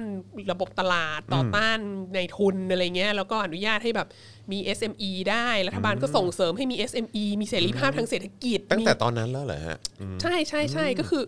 ก็คือ คือยุคเติ้งนี่เปิดอะไรเยอะมากเนาะ เปิดอะไรเยอะมากมากๆทีนี้มันก็เลยทำให้พอพอเปิดมาเบสิลี่เปิดมา 10 ปีอะ ครับ เพราะประกาศนโยบาย 1978 ใช่ไหม ครับ และไอเหตุนี่มันเกิด 1989 ใช่ไหมคือพอพอดำเนินการมา 10 ปีอะมันก็มาถึงจุดที่ผู้นำพักเองอะก็ก็ขัดแย้งกันน่ะว่า เราก็เปิดอีกหน่อยไหม อืม คือหมายถึงว่า เราก็ให้เสรีภาพให้อะไรกับคนมาเยอะมากแล้วอะไรเงี้ยแล้วก็ แล้วก็คนอยากจะมีส่วนในทางการเมืองด้วย คนอยากจะเอ่อมีสิทธิทางการเมืองมากขึ้นอะไรเงี้ย ก็เป็นสิ่งที่เราก็เจรจากันได้ไหม แล้วเดี๋ยวมันจะมีบุคคลสำคัญของโลกอีกคนหนึ่งที่ที่เข้ามาเกี่ยวกับเรื่องนี้ก็คือ เลขาธิการพรรคคอมมิวนิสต์ของเออของสหภาพโซเวียต ก็คือมิคาอิลกอร์บาชอฟ ครับผม ซึ่งก็มาเยือนจีนในช่วงนั้นเลยเยือนจีนตอนที่เกิดการชุมนุมที่เทียนอันเหมินเลยนะฮะเอ่อในวันที่มิคาอิลกอร์บาชอฟมาวันที่ 14 พฤษภาคม ครับ 1989 แล้วมิคาอิลกอร์บาชอฟเนี่ยก็เป็นคือเป็นคนที่สมัยก่อนเนยเขาจะเปรียบเทียบกับเติ้งอยู่เสมอ เพราะว่ากอร์บาชอฟเนี่ยก็เป็นคนที่ริเริ่มคือเขาเรียกอะไรนำสหภาพโซเวียตไปสู่การปฏิรูป ซึ่งก็นำไปสู่การล่มสลายของสหภาพโซเวียตใช่ไหมเรา ครับ จะ เรียนมัธยมแหละจะเคยได้ยินมีแบบนโยบายที่มันคล้ายๆ ปฏิรูปและเปิดประเทศคือกลาสนอสกับเปเรสตอยกาใช่ไหม อืมครับผม เอ่อซึ่งแต่ว่ากบชอฟที่ทำเนี่ยกบชอฟปฏิรูปทั้งเศรษฐกิจและการเมือง แต่ว่าเติ้งเนี่ยปฏิรูปแต่เศรษฐกิจอย่างเดียว อ่า เท่านั้คนรับผม การเมืองยังยืนยันการเป็นพรรครัฐบาลพรรคเดียวของพรรคคอมมิวนิสต์นะฮะในขณะ ครับ ที่ ผม กบชอฟเนี่ยเอ่อ ทำการปะส่งเสริมการปฏิรูปการเมืองที่จะนำไปสู่ระบบที่มันเป็นประชาธิปไตยนะฮะเอ่อซึ่งมันก็มีคนถามมาเยอะแยะมากมาย ระหว่างทศวรรษพันเก้าร้อยแปดสิบว่าแบบ จีนมันจะเวิร์กจริงเหรอทำแบบเติ้งจะเวิร์กจริงเหรออะไรเงี้ยปฏิรูปแต่เศรษฐกิจไม่ปฏิรูปการเมืองได้เหรอท้ายที่สุดมันก็ต้องนำมาซึ่งการปฏิรูปการเมืองไหมเพราะว่าเว มัน ลา ก็ต้องไปคู่กันปะ เวลาให้เสรีภาพทางเศรษฐกิจกับคนน่ะเวลาต่อสู้กันในตลาดและอะไรต่างๆอ่ะมันก็ต้องมีความคิดสร้างสรรค์มันก็ต้องอยากได้นั้นได้นี้ แล้วถ้าเผื่อว่ามันมันมีคุณภาพชีวิตที่ดีขึ้น มันก็จะต้องเริ่มเรียกร้องมากขึ้นเลย คือเมื่อก่อนจะกินยังจะไม่มีอยู่แล้วใช่ไหม ครับ แต่ถ้ามันมาถึงมาถึงขั้นที่เออโอเค ทุกคนอยู่ดีกินดีอ่ะ มันก็จะเริ่มสงสัยว่า เอ๊ะทำไมกูแบบว่าไม่มีสิทธิ์ทำไมทำไมลูกของสมาชิกพักได้เข้าโรงเรียนที่ดีกว่า อ่า ทำไมมันไม่มีความเท่าเทียมกันอะไรเงี้ย อ่าฮะ คือคน ครับ จะเริ่มมีมีเวลาคิดเรื่องพวกนี้แล้ว ซึ่งท้ายที่สุดมันก็ต้องนำมาสู่การเรียกร้องทางการเมืองหรือเปล่า ครับ ดังนั้นแต่ว่าในขณะเดียวกันมันก็มีคนในพรรคอีกกลุ่มหนึ่งที่แบบ โดยเฉพาะเติ้งเสี่ยวผิงเนี่ยก็คิดอย่างนี้ก็คิดว่า เรายังต้องพัฒนาไปอีกเยอะมาก คือ คือปี 1989เนี่ยมันมันเพิ่งจะเป็นจุดเริ่มต้น ซึ่งอันนี้ก็จริงนะ คือหมายถึงว่าช่วงที่พีคที่สุดของการเติบโตของเศรษฐกิจจีนเนี่ยคือทศวรรษ 1990 คือหลังหลังเทียนอันเหมินนะ ครับ แล้วเติ้งก็มีความรู้สึกว่า โอ้โห ถ้าถ้าดิม c ค a ไทส์ตอนนี้ ถ้าเปิดให้มีการเลือกตั้งอะไรตอนนี้เนี่ยยุ่งแต่หาเลย คือแบบว่า คือสิ่งที่เติ้งจะทำเพื่อเพื่อเอ่อให้เศรษฐกิจจีนมันโตขึ้นและขึ้นมาเป็นมหาอำนาจของโลกอะไรเงี้ย มันต้องเขาก็มองว่ามันต้องอาศัยอำนาจเบ็ดเสร็จเด็ดขาดทางการเมืองที่จะทำให้มัน สำเร็จ สำเร็จได้ ถ้าเผื่อว่าจะต้องไปแบบโอ้โห มีการเลือกตั้งมีอะไรเงี้ยมัน แล้ว ก็ ฟังคนนั้นคนนี้อะไร เออ วุ่นวาย กว่าจะทะเลาะกันเสร็จอะไรเงี้ยมันก็มันก็ไม่ไม่ไปถึงไหนอะมันไม่ได้ แล้วก็แล้วเขาก็มีความรู้สึกว่าโดยเฉพาะการออกมาแสดงความคิดเห็นเอ่อในรูปแบบที่นักศึกษาทำที่เทียนเหมือนเนี่ยมันทำให้เติ้งผู้ซึ่งถูกเพิร์ชหลายรอบมากในในเอ่อยุคปฏิวัติวัฒนธรรมเนี่ยสยองขวัญแล้วก็เติ้งเองนั่นแหละก็กลัวว่าเอ้ยอันนี้มันจะ มันจะถ้าไปฟังมันมากเดี๋ยวมันจะกลายเหมือนกลายเป็นเหมือนเลดการ์ดไหมอะไรเงี้ยซึ่งจริง ๆ แล้วถ้าคิดตามหลักอ่ะมันก็ไม่มีเอกเซนนะเพราะ ครับ ว่ามันจะเหมือนเลดการ์ดได้ยังไงในเมื่อเลดการ์ดเนี่ยมันได้รับความสนับสนุนจากรัฐบาลเอ่อที่อยู่ภายใต้การครอบงำของเหมาเจ๋อตง ครับ ในระหว่างการตีความธรรมใช่ไหม ครับ มี แต่ อะไรเล่มแดงมีอะไรพวกนี้ ใช่ ด้วยเนอะ ใช่ แต่ว่ายุคเขียนอันเหมือนเนี่ยรัฐบาลไม่สนับสนุนอย่างชัดเจนเนี่ยมัน ครับผม เป็นเหมือนเลดการ์ดไม่ได้หรอกแต่ว่าก็เนราทีฟเดียวกันนะพอมีนักศึกษาออกมาประท้วงก็จะพวกนี้เป็นเลดการ์ดคุณคุณไหมบางประเทศก็ชอบขโมยมา ครับ แม่ง ผม คิดอะไรไม่ได้ลอกเขาตลอดเว ก๊อ ลา ปเขาตลอดครับผม เอออื อฮึ ก็ ออริจิมากออริจิมาก เสร็จแล้วก็เลยมันก็เลยมีความขัดแย้งกันน่ะ ครับ ว่าว่าควรจะจัดการอย่างไรกับเรื่องนี้นะฮะ ครับ เอ่อดังนั้นน่ะความน่าสนใจอย่างหนึ่งของสิ่งที่เกิดขึ้นที่เทียนอันเหมือนก็คือว่าอย่างที่บอกมันไม่ใช่แค่เอ่อมีนักศึกษาประชาชนเรียกร้องเอ่อสิทธิเสรีภาพทางการเมืองที่เพิ่มมากขึ้น ครับ เอ่อมันมีมันเป็นความขัดแย้งภายในพรรคคอมมิวนิสต์จีน อย่างมีนัยสำคัญด้วยนะฮะ ครับ ทีนี้โอเคเอ่อแล้วเดี๋ยวจะเล่าให้ฟังว่าความขัดแย้งนี้มันมันเป็นไงมาไง ครับ นะ ผม ฮะจริง ๆ มันก็เริ่มมีการเรียกร้องนะฮะเอ่อสิทธิทางการเมืองที่เพิ่มขึ้นของคนตั้งแต่ประมาณปลายพอเข้าสู่ครึ่งหลังของทศวรรษพันเก้าร้อยแปดสิบมันก็เริ่มมีคนออกมาเอ่อเรียกร้องอะไรหลายอย่างแล้วล่ะ ครับ นะฮะที่ดังมากคนหนึ่งก็เป็นเคยเป็นคนงานของสวนสัตว์ปักกิ่งนะเว่ยจิงเฉิงที่มาเขียนเรื่อง the fifth the fifth modernization ใช่ไหมเพราะว่าเติ้งมีนโยบายสี่ทันสมัยใช่ไหม ครับ ที่เอามาใช้ในการเนี่ยปฏิรูปประเทศเนี่ยแล้วสี่ทันสมัยก็มีเกษตรเอ่อ modernization ทางด้านเกษตร อุตสาหกรรมเอ่อความมั่นคง แล้วก็วิทยาศาสตร์เทคโนโลยี ครับ นะเอ่อแล้วเว้ยจิงเชิงก็ออกมาบอกว่า มันต้องมี the fifth modernization คือ เป็นอั ทันที่นสมัย ห้า อันที่ห้าคือประชาธิปไตย โอ้โห คือต้องมี รับผ การปฏิรูปทางการเมืองด้วยเว้ยจิงเชิงก็ติดคุกไปช่วงหนึ่งแล้วก็ ครับผม เอ่อหลังจากนั้นก็รีภัยไปอยู่สหรัฐอเมริกานะครับ ฮะเอ่อแล้วก็มันก็มี นักศึกษาก็มีการประท้วงเรียกร้องอะไรมาเรื่อยๆอะไรเงี้ย ครับ ในช่วงครึ่งหลังของทศวรรษพันเก้าร้อยแปดสิบทีนี้ มันมีมือซ้ายมือขวาของเติ้งที่ช่วยกันทำการปฏิรูปเนี่ยเขตเศรษฐกิจพิเศษอะไรต่างๆนานามามาโดยตลอดเนี่ยสองคนก็คือหูเย่าปังกับเจ้าสื่อหยาง หูเย่าปังก็ทั้งสองคนเนี้ก็คือเป็นเหมือนแบบ มือซ้ายมือขวาของเติ้งอ่ะแล้วก็ตลอดทศวรรษพันเก้าร้อยแปดสิบเนี่ยก็คืออยู่ในระดับที่สูงมากในโพลิตบูโรคืออคือถูกมองว่าไม่คนใดก็คนหนึ่งอ่ะก็จะเป็นทายาททางการเมืองที่จะรับตำแหน่งผู้นำสูงสุดต่อไปนะฮะ อันนี้ ที อันนี้เออก่อนก่อนที่จะไปตรงตรงพาร์ทนั้นเนี่ยเอ่ออเผื่อเผื่อเผื่อคุณผู้ชมอาจจะยังไม่ทราบหรือว่าอาจจะยังไม่รู้เนี่ยเอ่อเมื่อกี้มีคำหนึงก็คือโปลิตบูโร ใช่ เอ่ออ่าเอ่ออาจารย์วัฒนาช่วยขยายหรืออธิบายเอ่อ Politburo คร่าวๆนิดหนึ่งได้ไหมฮะ มันมีคนมีนักวิชาการไทยแปลว่า คณะกรรมการกรมการเมืองโปลิตบูโรมันเป็นคำของพรรคคอมมิวนิสต์นะพรรคคอมมิวนิสต์โดยทั่วทั่วๆไปจะมีโปลิตบูโรโปลิตบูโรก็คือแบบว่าคนเอ่อเขาเรียกอะไรเหมือนคณะกรรมการควบคุมสูงสุดเนี่ยเป็นคนที่เป็นคนที่ในในคณะกรรมการเนี่ยคือเป็นคนที่มีอำนาจในการตัดสินใจเรื่องการบริหารสาธารณประชาชนจีน สูงที่สุดเป็นเป็นคณะกรรมการที่มีอำนาจมากที่สุดในพรรคเอ่อคอมมิวนิสต์จีน ซึ่งก็จำนวนคนก็ก็แตกต่างกันไป แล้วแต่สมัยเข้าใจว่าตอนนี้มี 20 กว่าคนนะ แต่ว่าตอนโน้น ตอนโน้นเข้าใจว่ามี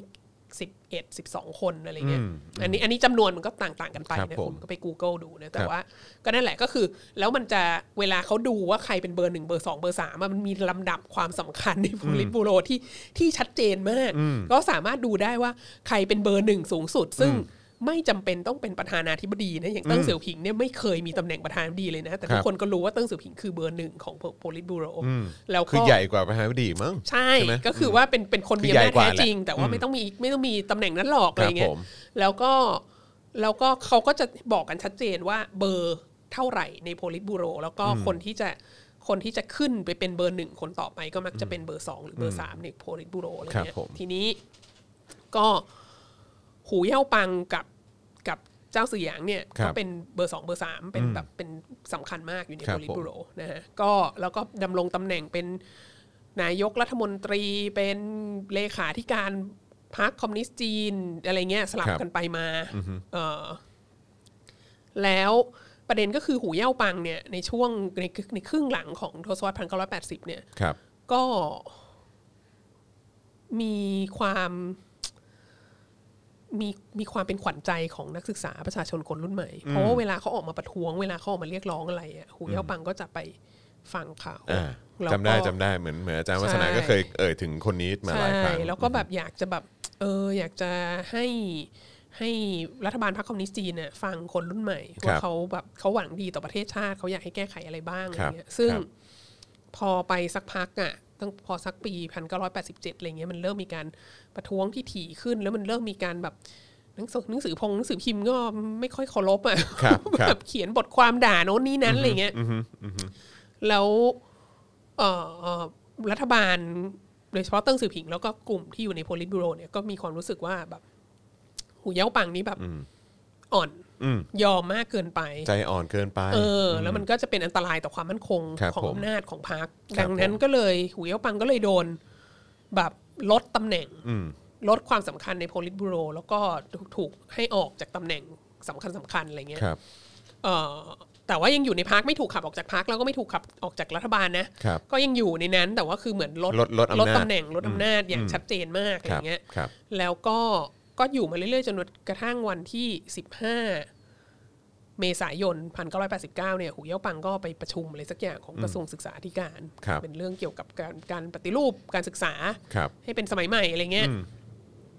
เข้าใจว่ามันมีความเกี่ยวข้องกับการแบบการศึกษาเพื่อชาตินิยมอะไรบางอย่างด้วย ครับ ซึ่งก็ไม่รู้ว่ารายละเอียดของการประชุมอันนั้นเป็นยังไงนะ อืม แต่ว่าหูเย้าปังเนี่ย หัวใจวายตายค่ะที่ประชุม โอ้โห เออ อันนี้เอ็กซ์ตรีมมากเสียชีวิตระหว่างปฏิบัติหน้าที่ อืม ซึ่ง โดยธรรมชาติใช่ไหมฮะ ไม่ไม่ อ๋อ คือเขาเขาเขาวายเอง แต่เรา เออ ไม่รู้ว่าก่อนหน้านั้นเขาคุยกันเรื่องอะไร ครับผม ทำไมเขาถึงหัวใจวายอะไรอย่างนี้ เออ ไม่รู้เหมือนกันแต่ว่า anyway นักศึกษาประประชาชนอะไรเงี้ยที่รักเขามากก็เสียใจมาก ก็พากันออกมา เอ่อไว้อะไรให้หูเย่าปัง แล้วก็พอไว้อะไรมันก็อดที่จะพูดไม่ได้ว่าหูเย่าปังเนี่ยแบบเหมือนโดนกลั่นแกล้งโดนแบบไม่ได้รับความเป็นธรรมจากพรรคคอมมิวนิสต์จีนในช่วง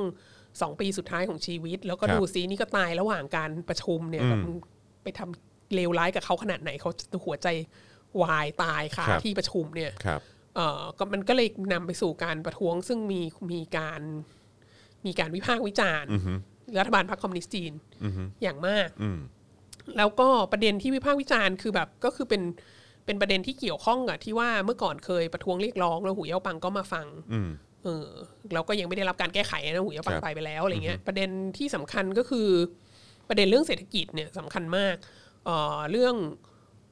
การว่างภาวะการว่างงานนะโดยเฉพาะสำหรับคนที่มีการศึกษาระดับปริญญาตรีขึ้นไปเนี่ยเอ่อมีปัญหาประสบปัญหาเรื่องการว่างงานมาก แล้วก็การว่างงานนี้ก็ไปสัมพันธ์กับความเหลื่อมล้ำเอ่อซึ่งปัญหาความเหลื่อมล้ำนี้ก็ไปสัมพันธ์กับปัญหาคุทุจริตคอร์รัปชันของ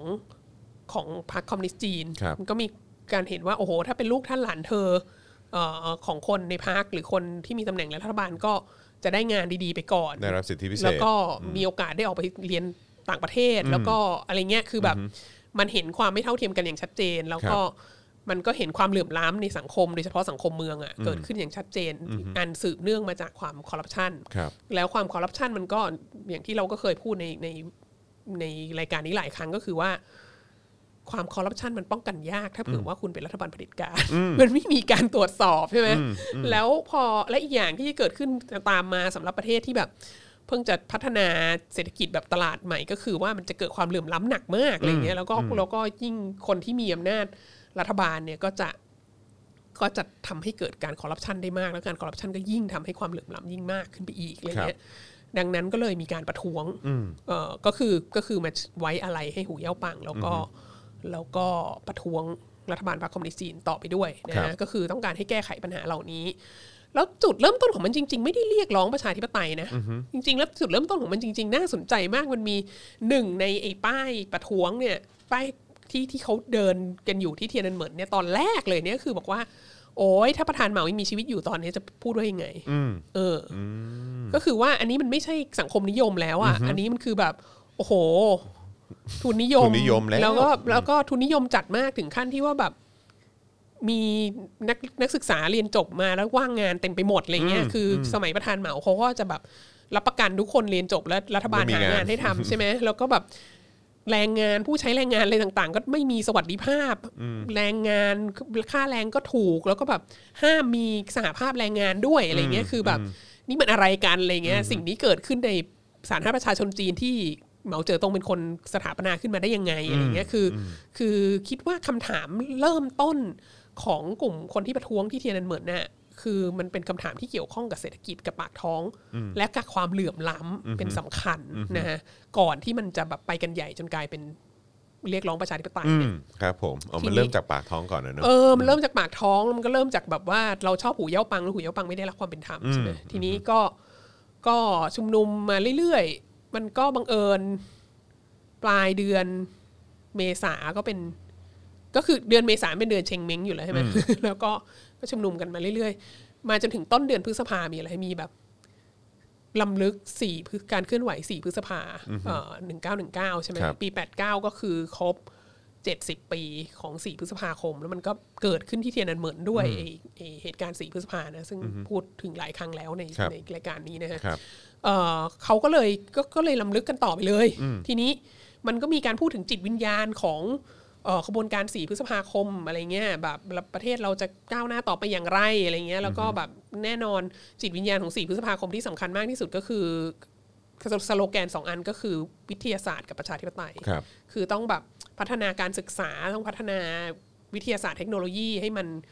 ให้มันก้าวหน้าเพื่อให้ประเทศก้าวหน้าทางวัตถุ แต่ในโครงสร้างของการเอ่อปกครองบ้านเมืองและวัฒนธรรมและอะไรต่างๆ ก็ต้องส่งเสริมให้มีประชาธิปไตย นั่นคืออุดมการณ์หลักของสี่พฤษภา ครับ นะฮะเอ่อซึ่งพอไปล้ำลึกถึงเนี่ยมันก็เราคิดว่ามันก็มีส่วนที่ทำให้ movement ที่เริ่มจากการวิพากษ์วิจารณ์รัฐบาล อันเนื่องมาจากการเสียชีวิตของหูเย่าปังเนี่ยเอ่อแล้วก็ความเหลื่อมล้ำในสังคมอะไรต่างๆเนี่ยมันก็มีการพัฒนาไปสู่การเรียกร้องสิทธิทางการเมืองมากขึ้น และการเรียกร้องเออให้มีประชาธิปไตย อืมก็คือ ตา มันมีมันมันทำให้ชัดเจนมากยิ่งขึ้นว่าเออจริง ๆ แล้วต้องการอะไร ใช่ ใช่ไหมฮะเพราะว่า ใช่ ตอนที่แรกก็แบบเอ้ยแบบเออเออเออหูเย่าปังไม่ได้รับความเป็นธรรม เออ เศรษฐกิจปากท้องเฮ้ยแล้วเอ่อที่บอกว่าประเทศเป็นอย่างนั้นเป็นอย่างนี้อ้าวแล้วย้อนกลับไปประธานเหมาจะว่ายังไง มันย้อนแย้งเหลือเกิน ใช่ เอองั้น ใช่ แบบงั้นเราเราพอมาถึงจุดนี้ปุ๊บสีพฤษภาด้วย พอมาถึงสี่พฤษภา ก็แบบ ล ว่าเฮ้ยงั้น ประชาธิปไตย เห็นธงชัดเจนละ อ่า เออ ใช่ อืมครับผม ทีนี้มันก็มันก็ลำบากนิดนึงสำหรับรัฐบาลจีนนะเวลาเนี้ยก็คือว่ามันมีแผนการที่มาตั้งนานแล้วว่าวันที่ 14 พฤษภาคมเนี่ย ครับ มิคาเอลกอบาชอฟเนี่ยจะมาเยือนจีน แล้วจะมีสมิ t มีทิ้งกับจะจะพบกับมีการประชุมสุดสุดยอดกับเติ้งเสี่ยวผิง วันที่ 14 พฤษภาคม แล้วทั่วโลกก็จับจ้องมองอยู่ใช่ไหม แล้วมันก็มีการประท้วงก็เกิดขึ้นที่เทียนอันเหมินแล้วมันก็ใหญ่ขึ้นทุกทีทุกที แล้วมันก็เริ่มมีการขยายไปมีการเริ่มมีการประท้วงที่เซี่ยงไฮ้ที่ พื้นที่อื่นๆ กวางโจวที่หนานจิงอะไรเงี้ย ก็ก็มีเกิดขึ้นแล้วจะทำยังไงดีอะไรเงี้ย ก็ เอ่อเข้าใจว่ามันก็มีความเข้าใจตรงกันว่า ก็ก็ก็ปล่อยมันไปก่อน อืม ให้กบชอฟมาก่อนแล้วค่อยว่ากัน ครับ เออเพราะว่าถ้าจัดนองเลือดกันก่อนกอบชอฟมาเดี๋ยวกอบชอฟก็จะไม่มาอะไรเงี้ย เออเออเออ เออ คืออย่างน้อยให้เขามาก่อน ใช่ ดังนั้นมันก็เลยเป็นสถานการณ์ที่มหัศจรรย์มากคือกอบชอฟมาเนี่ย ครับ ในขณะที่มีการประท้วงใหญ่ที่ปักกิ่งที่เทียนอันเหมินซึ่งอันเนี้ยก็สร้างความไม่พอใจให้ผู้นำระดับสูงพรรคคอมมิวนิสต์หลายคนมาก ครับ ว่าแบบโดยเฉพาะเติ้งเสี่ยวผิงเนี่ยว่าแบบมันดูไม่ดีมันเหมือนเอาไม่อยู่อะไรเงี้ยแต่ว่า มันดูเสียหน้า ใช่ แต่ว่าก็จะให้ทำยังไง ถ้าไปกวาดล้างค่าแม่งหมดตั้งแต่ก่อนนั้นกปชก็ไม่มาอีกอะไรเงี้ยก็เลยแบบเออเออกปชก็มาวันที่สิบสี่พอกปชมาวันที่สิบสี่หลังจากนั้นก็ ผู้ชุมนุมก็เลยยกระดับการชุมนุมบอกว่าหรือยกระดับการชุมนุมเมื่อไหร่ ยกระดับการชุมนุมช่วงนั่นแหละ ใกล้ๆใกล้ๆแถวๆที่กบชอฟจะมา ก็คือประกาศอดอาหารประท้วง ครับ เออ อด ที่ อาหาร อดอาหารประท้วงที่ที่เทียนอันเหมินก็คือจะอดอาหารประท้วงจนกว่า รัฐบาลจะยอมแบบว่า ปฏิรูปให้แบบให้ประชาชนมีสิทธิทางการเมืองมากขึ้นอะไรเงี้ยแล้วก็ให้แบบมีการพัฒนาให้ให้มีความเป็นประชาธิปไตยมากขึ้นอะไรเงี้ยเอ่อทีแรกก็อดประท้วง เฉพาะเอ่อเฉพาะแกนนำ ครับ ไม่ถึงสิบคนอะไรเงี้ย แต่ว่าพออยู่ไปเรื่อยๆอ่ะมันก็มีประชาชนมีนักศึกษามีอะไรคนอื่นๆ มาลงชื่อว่าจะอดอาหารประท้วงร่วมด้วย ครับผม เอ่อตามมาเรื่อยๆจำนวนคนที่อดอาหารประท้วงมันก็สูงขึ้นบางวันนี้แบบว่าเป็นหมื่นอ่ะเออ แต่ว่าก็โอเคมันก็มีคนที่อดวันเดียวหรือ ครับ เข้าๆออกๆอะไรเงี้ยมันก็ไม่ ครับ ชัดเจนแต่มันก็จะมีกลุ่มที่แบบเป็นแกนนำที่แบบที่ที่นั่งเต็นท์กันอยู่อ่ะแล้วก็อดอาหารประท้วงอ่ะซึ่งซึ่ง อันนี้น่าสนใจมากเพราะว่าเป็นในปีที่ผ่านมาเราก็มีอิชูเรื่องการอดอาหารประท้วง ใช่ ที่ ใช่ ที่เขย่าวงการมากนะครับ เดี๋ยวก็จะพูดถึงอีกทีหนึ่งเออแล้วก็ทีนี้พออดบอกว่าอดอาหารประท้วงอ่ะอันนี้มันเป็นการยกระดับที่สำคัญก็คือว่า ถ้ารัฐบาลไม่ทำอะไรอ่ะเราก็อดไปเรื่อยๆอะก็จะตายไงทีนี้ก็เริ่มพอกอปชอฟกลับไปแล้วอ่ะก็เริ่มมีการ คุยกันอย่างเข้มข้นในรัฐบาลว่า ว่าเอาไงดี นะฮะตอนนั้นก็เอ่อนายกรัฐมนตรีหลีเผิงนะฮะก็ ไปพยายามคุยกับผู้นำนักศึกษานะฮะตั้งแต่วันที่ 18 พฤษภา ครับ ก็ผู้นำนักศึกษาก็บอกว่า โอเคก่อนอื่นเนี่ยเอ่อคือหลีเพิงไปถึงแล้วบอกว่าหลีเพิงสิ่งที่หลีเพิงต้องนายกรัฐมนตรีหลีเพิงต้องการจะทำก็คือว่า เอาผู้ประท้วงที่อดอาหารประท้วงอยู่ที่นั่นทั้งหมดเนี่ยไปเข้าโรงพยาบาลเออเพราะว่าสิ่งนี้ไม่ถูกต้องเรา ครั ไม่ บ ต้องการให้คุณอดอาหารประท้วง ครับ เอ่อผู้นำนักศึกษาก็บอกว่ามันมีบทบรรณาธิการในในหนังสือพิมพ์ของของรัฐน่ะ ครับ ที่ที่มีมีความสำคัญเป็นเหมือนเป็นสเตทเมนต์ของรัฐน่ะที่บอกว่าแบบนักศึกษาเนี่ยเป็นภัยต่อความมั่นคงของชาติอะไรเงี้ยก็ขอให้ไปแก้บทความนั้น หรือออกบทความแก้ออกมา บอกว่าการเคลื่อนไหวของนักศึกษาเนี่ยเป็นเป็นการเคลื่อนไหวที่รักชาติ อืม สิ่งที่เราทำอยู่เพราะเรารักชาติอะไร ครับเงี้ยนั่นคืออันเนี้ยขอให้ทำสเตทเมนต์นี้ ครับ ออกมา แล้วเราจะยอมคุยกันต่อ ครับ ซึ่งหลีเพิงก็ไม่ยอม การเจรจาในวันที่ 18 นั้นก็เลยล่มสลาย อืม เสร็จแล้วก็มีการกลับไปคุยกันในในคณะผู้ผู้บริหารประเทศเนี่ยนะฮะซึ่งอันเนี้ยน่าสนใจมากคุณสามารถไม่แน่ใจว่าหาได้จาก Google หรือเปล่า แต่ว่าใน jstore.com เนี่ย ถ้าใครที่มีมิตรสหายเป็นนักศึกษาหรือทำงานอยู่ตามมหาวิทยาลัยต่างๆเนี่ยก็สามารถไปใช้ไอ้ฐานข้อมูลเอ่อบทความอันนี้ชื่อ jstore.com ได้ได้นะฮะไม่ jstore.org เออ ก็จะได้ข้อมูลอันนี้ที่แปลเป็นภาษาอังกฤษแล้ว เขาเรียกเทียนันเหมือน papers คือเป็นมินิทการประชุมของผู้นำสูงสุดของจีน เกี่ยวกับเรื่องจะจัดการกับเทียนันที่เทียนันเหมือนยังไงอะไรเงี้ยซึ่งมันน่าสนใจมากเพราะว่าไปดูแล้วก็จะเห็นว่ามีการทะเลาะกัน มากก็คือเติ้งเสี่ยวผิงรู้สึกว่าจะต้องใช้กำลังฐานปราบปรามแล้วแหละโดยเด็ดขาด แล้วก็จะจะเรียกทหารเข้ามาที่ในในในปักกิ่งอะแล้วก็เตรียมพร้อมสำหรับการกวาดล้างอันนี้ แล้วก็คนที่สนับสนุนเติ้งเสี่ยวผิงอย่างมากก็คือหลีเผิง ครับ นายกรัฐมนตรีหลีเพิงเนี่ยเห็นด้วยแล้วก็จะประกาศกฎอัยการศึกและอะไรต่างๆ แล้วก็มีคนที่ไม่เห็นด้วยอย่างมากก็คือเจ้าสื่อหยาง ซึ่งตอนนั้นเป็นเลขาธิการพรรคคอมมิวนิสต์ ครับ แทนหูเย่าปังซึ่งเสียชีวิตไปนะ ครับ เจ้าสี่อย่างก็ไม่เห็นด้วย แล้วก็ทะเลาะกันแล้วก็คุยอะไรคือแบบแรงมากอะ่ะแล้วก็จนกระทั่งท้ายที่สุดมันก็ชัดเจนว่าเอ่อเจ้าสี่เจ้าเสียงแพ้คือว่าเสียงส่วนใหญ่เขาจะเอาอย่างนั้น อืม ก็ใช้กวาดล้างอะ โดยเฉพาะโดยเฉพาะเติ้งเสี่ยวผิงกับหลีเผิง ครับ หลีเผิงนี่นี่เบอร์ใหญ่มากในในมีความสำคัญมากในการตัดสินใจ อันนี้ซึ่งก็ทำให้ต่อมาหลีเผิงเนี่ยก็มีมีนามกรที่ที่สื่อนานาชาติเขาขนานนามว่าเป็น The Butcher of เทียนันเหมือนเนี่ยก็ The คือ Butcher เลย เออ เอ The อ Butcher เนี่ยคือแบบเป็นเป็นคนที่เป็นคนที่สั่งการให้ให้กวาดล้างนักศึกษาด้วยความรุนแรงนะดังนั้นก็ก็เตรียมที่จะประกาศกฎอัยการศึกแล้วก็ ระดมพลจากทั่วประเทศเข้ามาที่ปักกิ่งเอ่อตัวเลขยังไม่ชัดเจนนะไม่ไม่ไมไม่ไม่มีตัวเลขที่ที่สามารถเชื่อได้ชัดเจนว่ามีทหารเข้ามารอบเทียนอันเหมือนนั้นเท่าไหร่นะแต่ว่าเอ่อ ประมาณการที่สำนักต่างๆ เขาเขา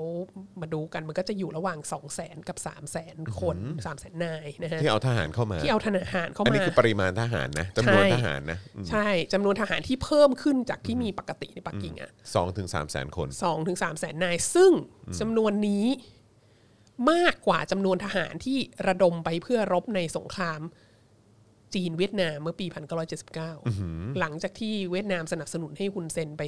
ไปโค่นเขมรแดงอะแล้วจีนก็เลยมีสงครามสั่งสอนเวียดนามอะ ครับผม ทหารที่จีนส่งไปรบกับเวียดนามคราวนั้น ซึ่งท้ายที่สุดแล้วเบสิคลี่ต้องบอกว่าจีนรบแพ้เนี่ยนะคือ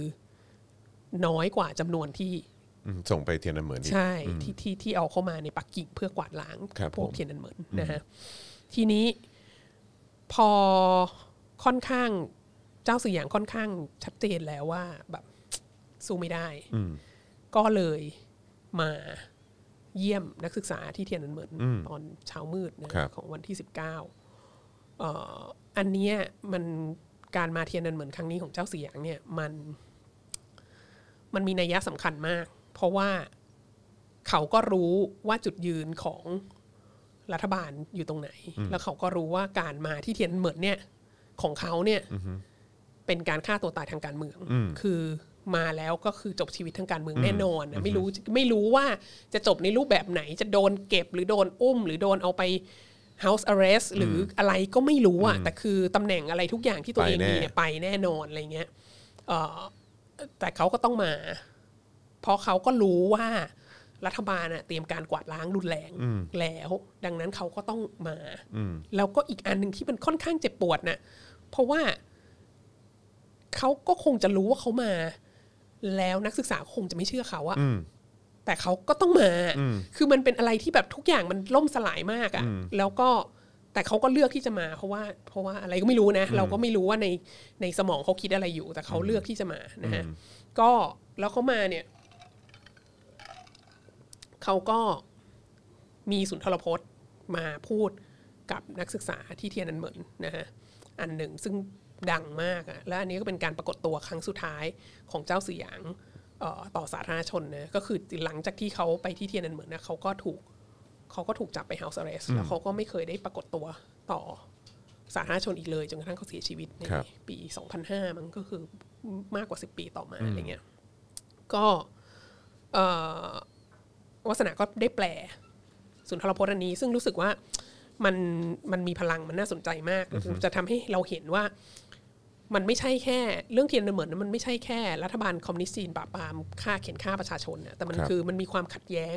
ในกลุ่มผู้นำพรรคคอมมิวนิสต์จีนด้วย แล้วมันก็แสดงให้เห็นถึงความเอื้ออาทรและความห่วงใย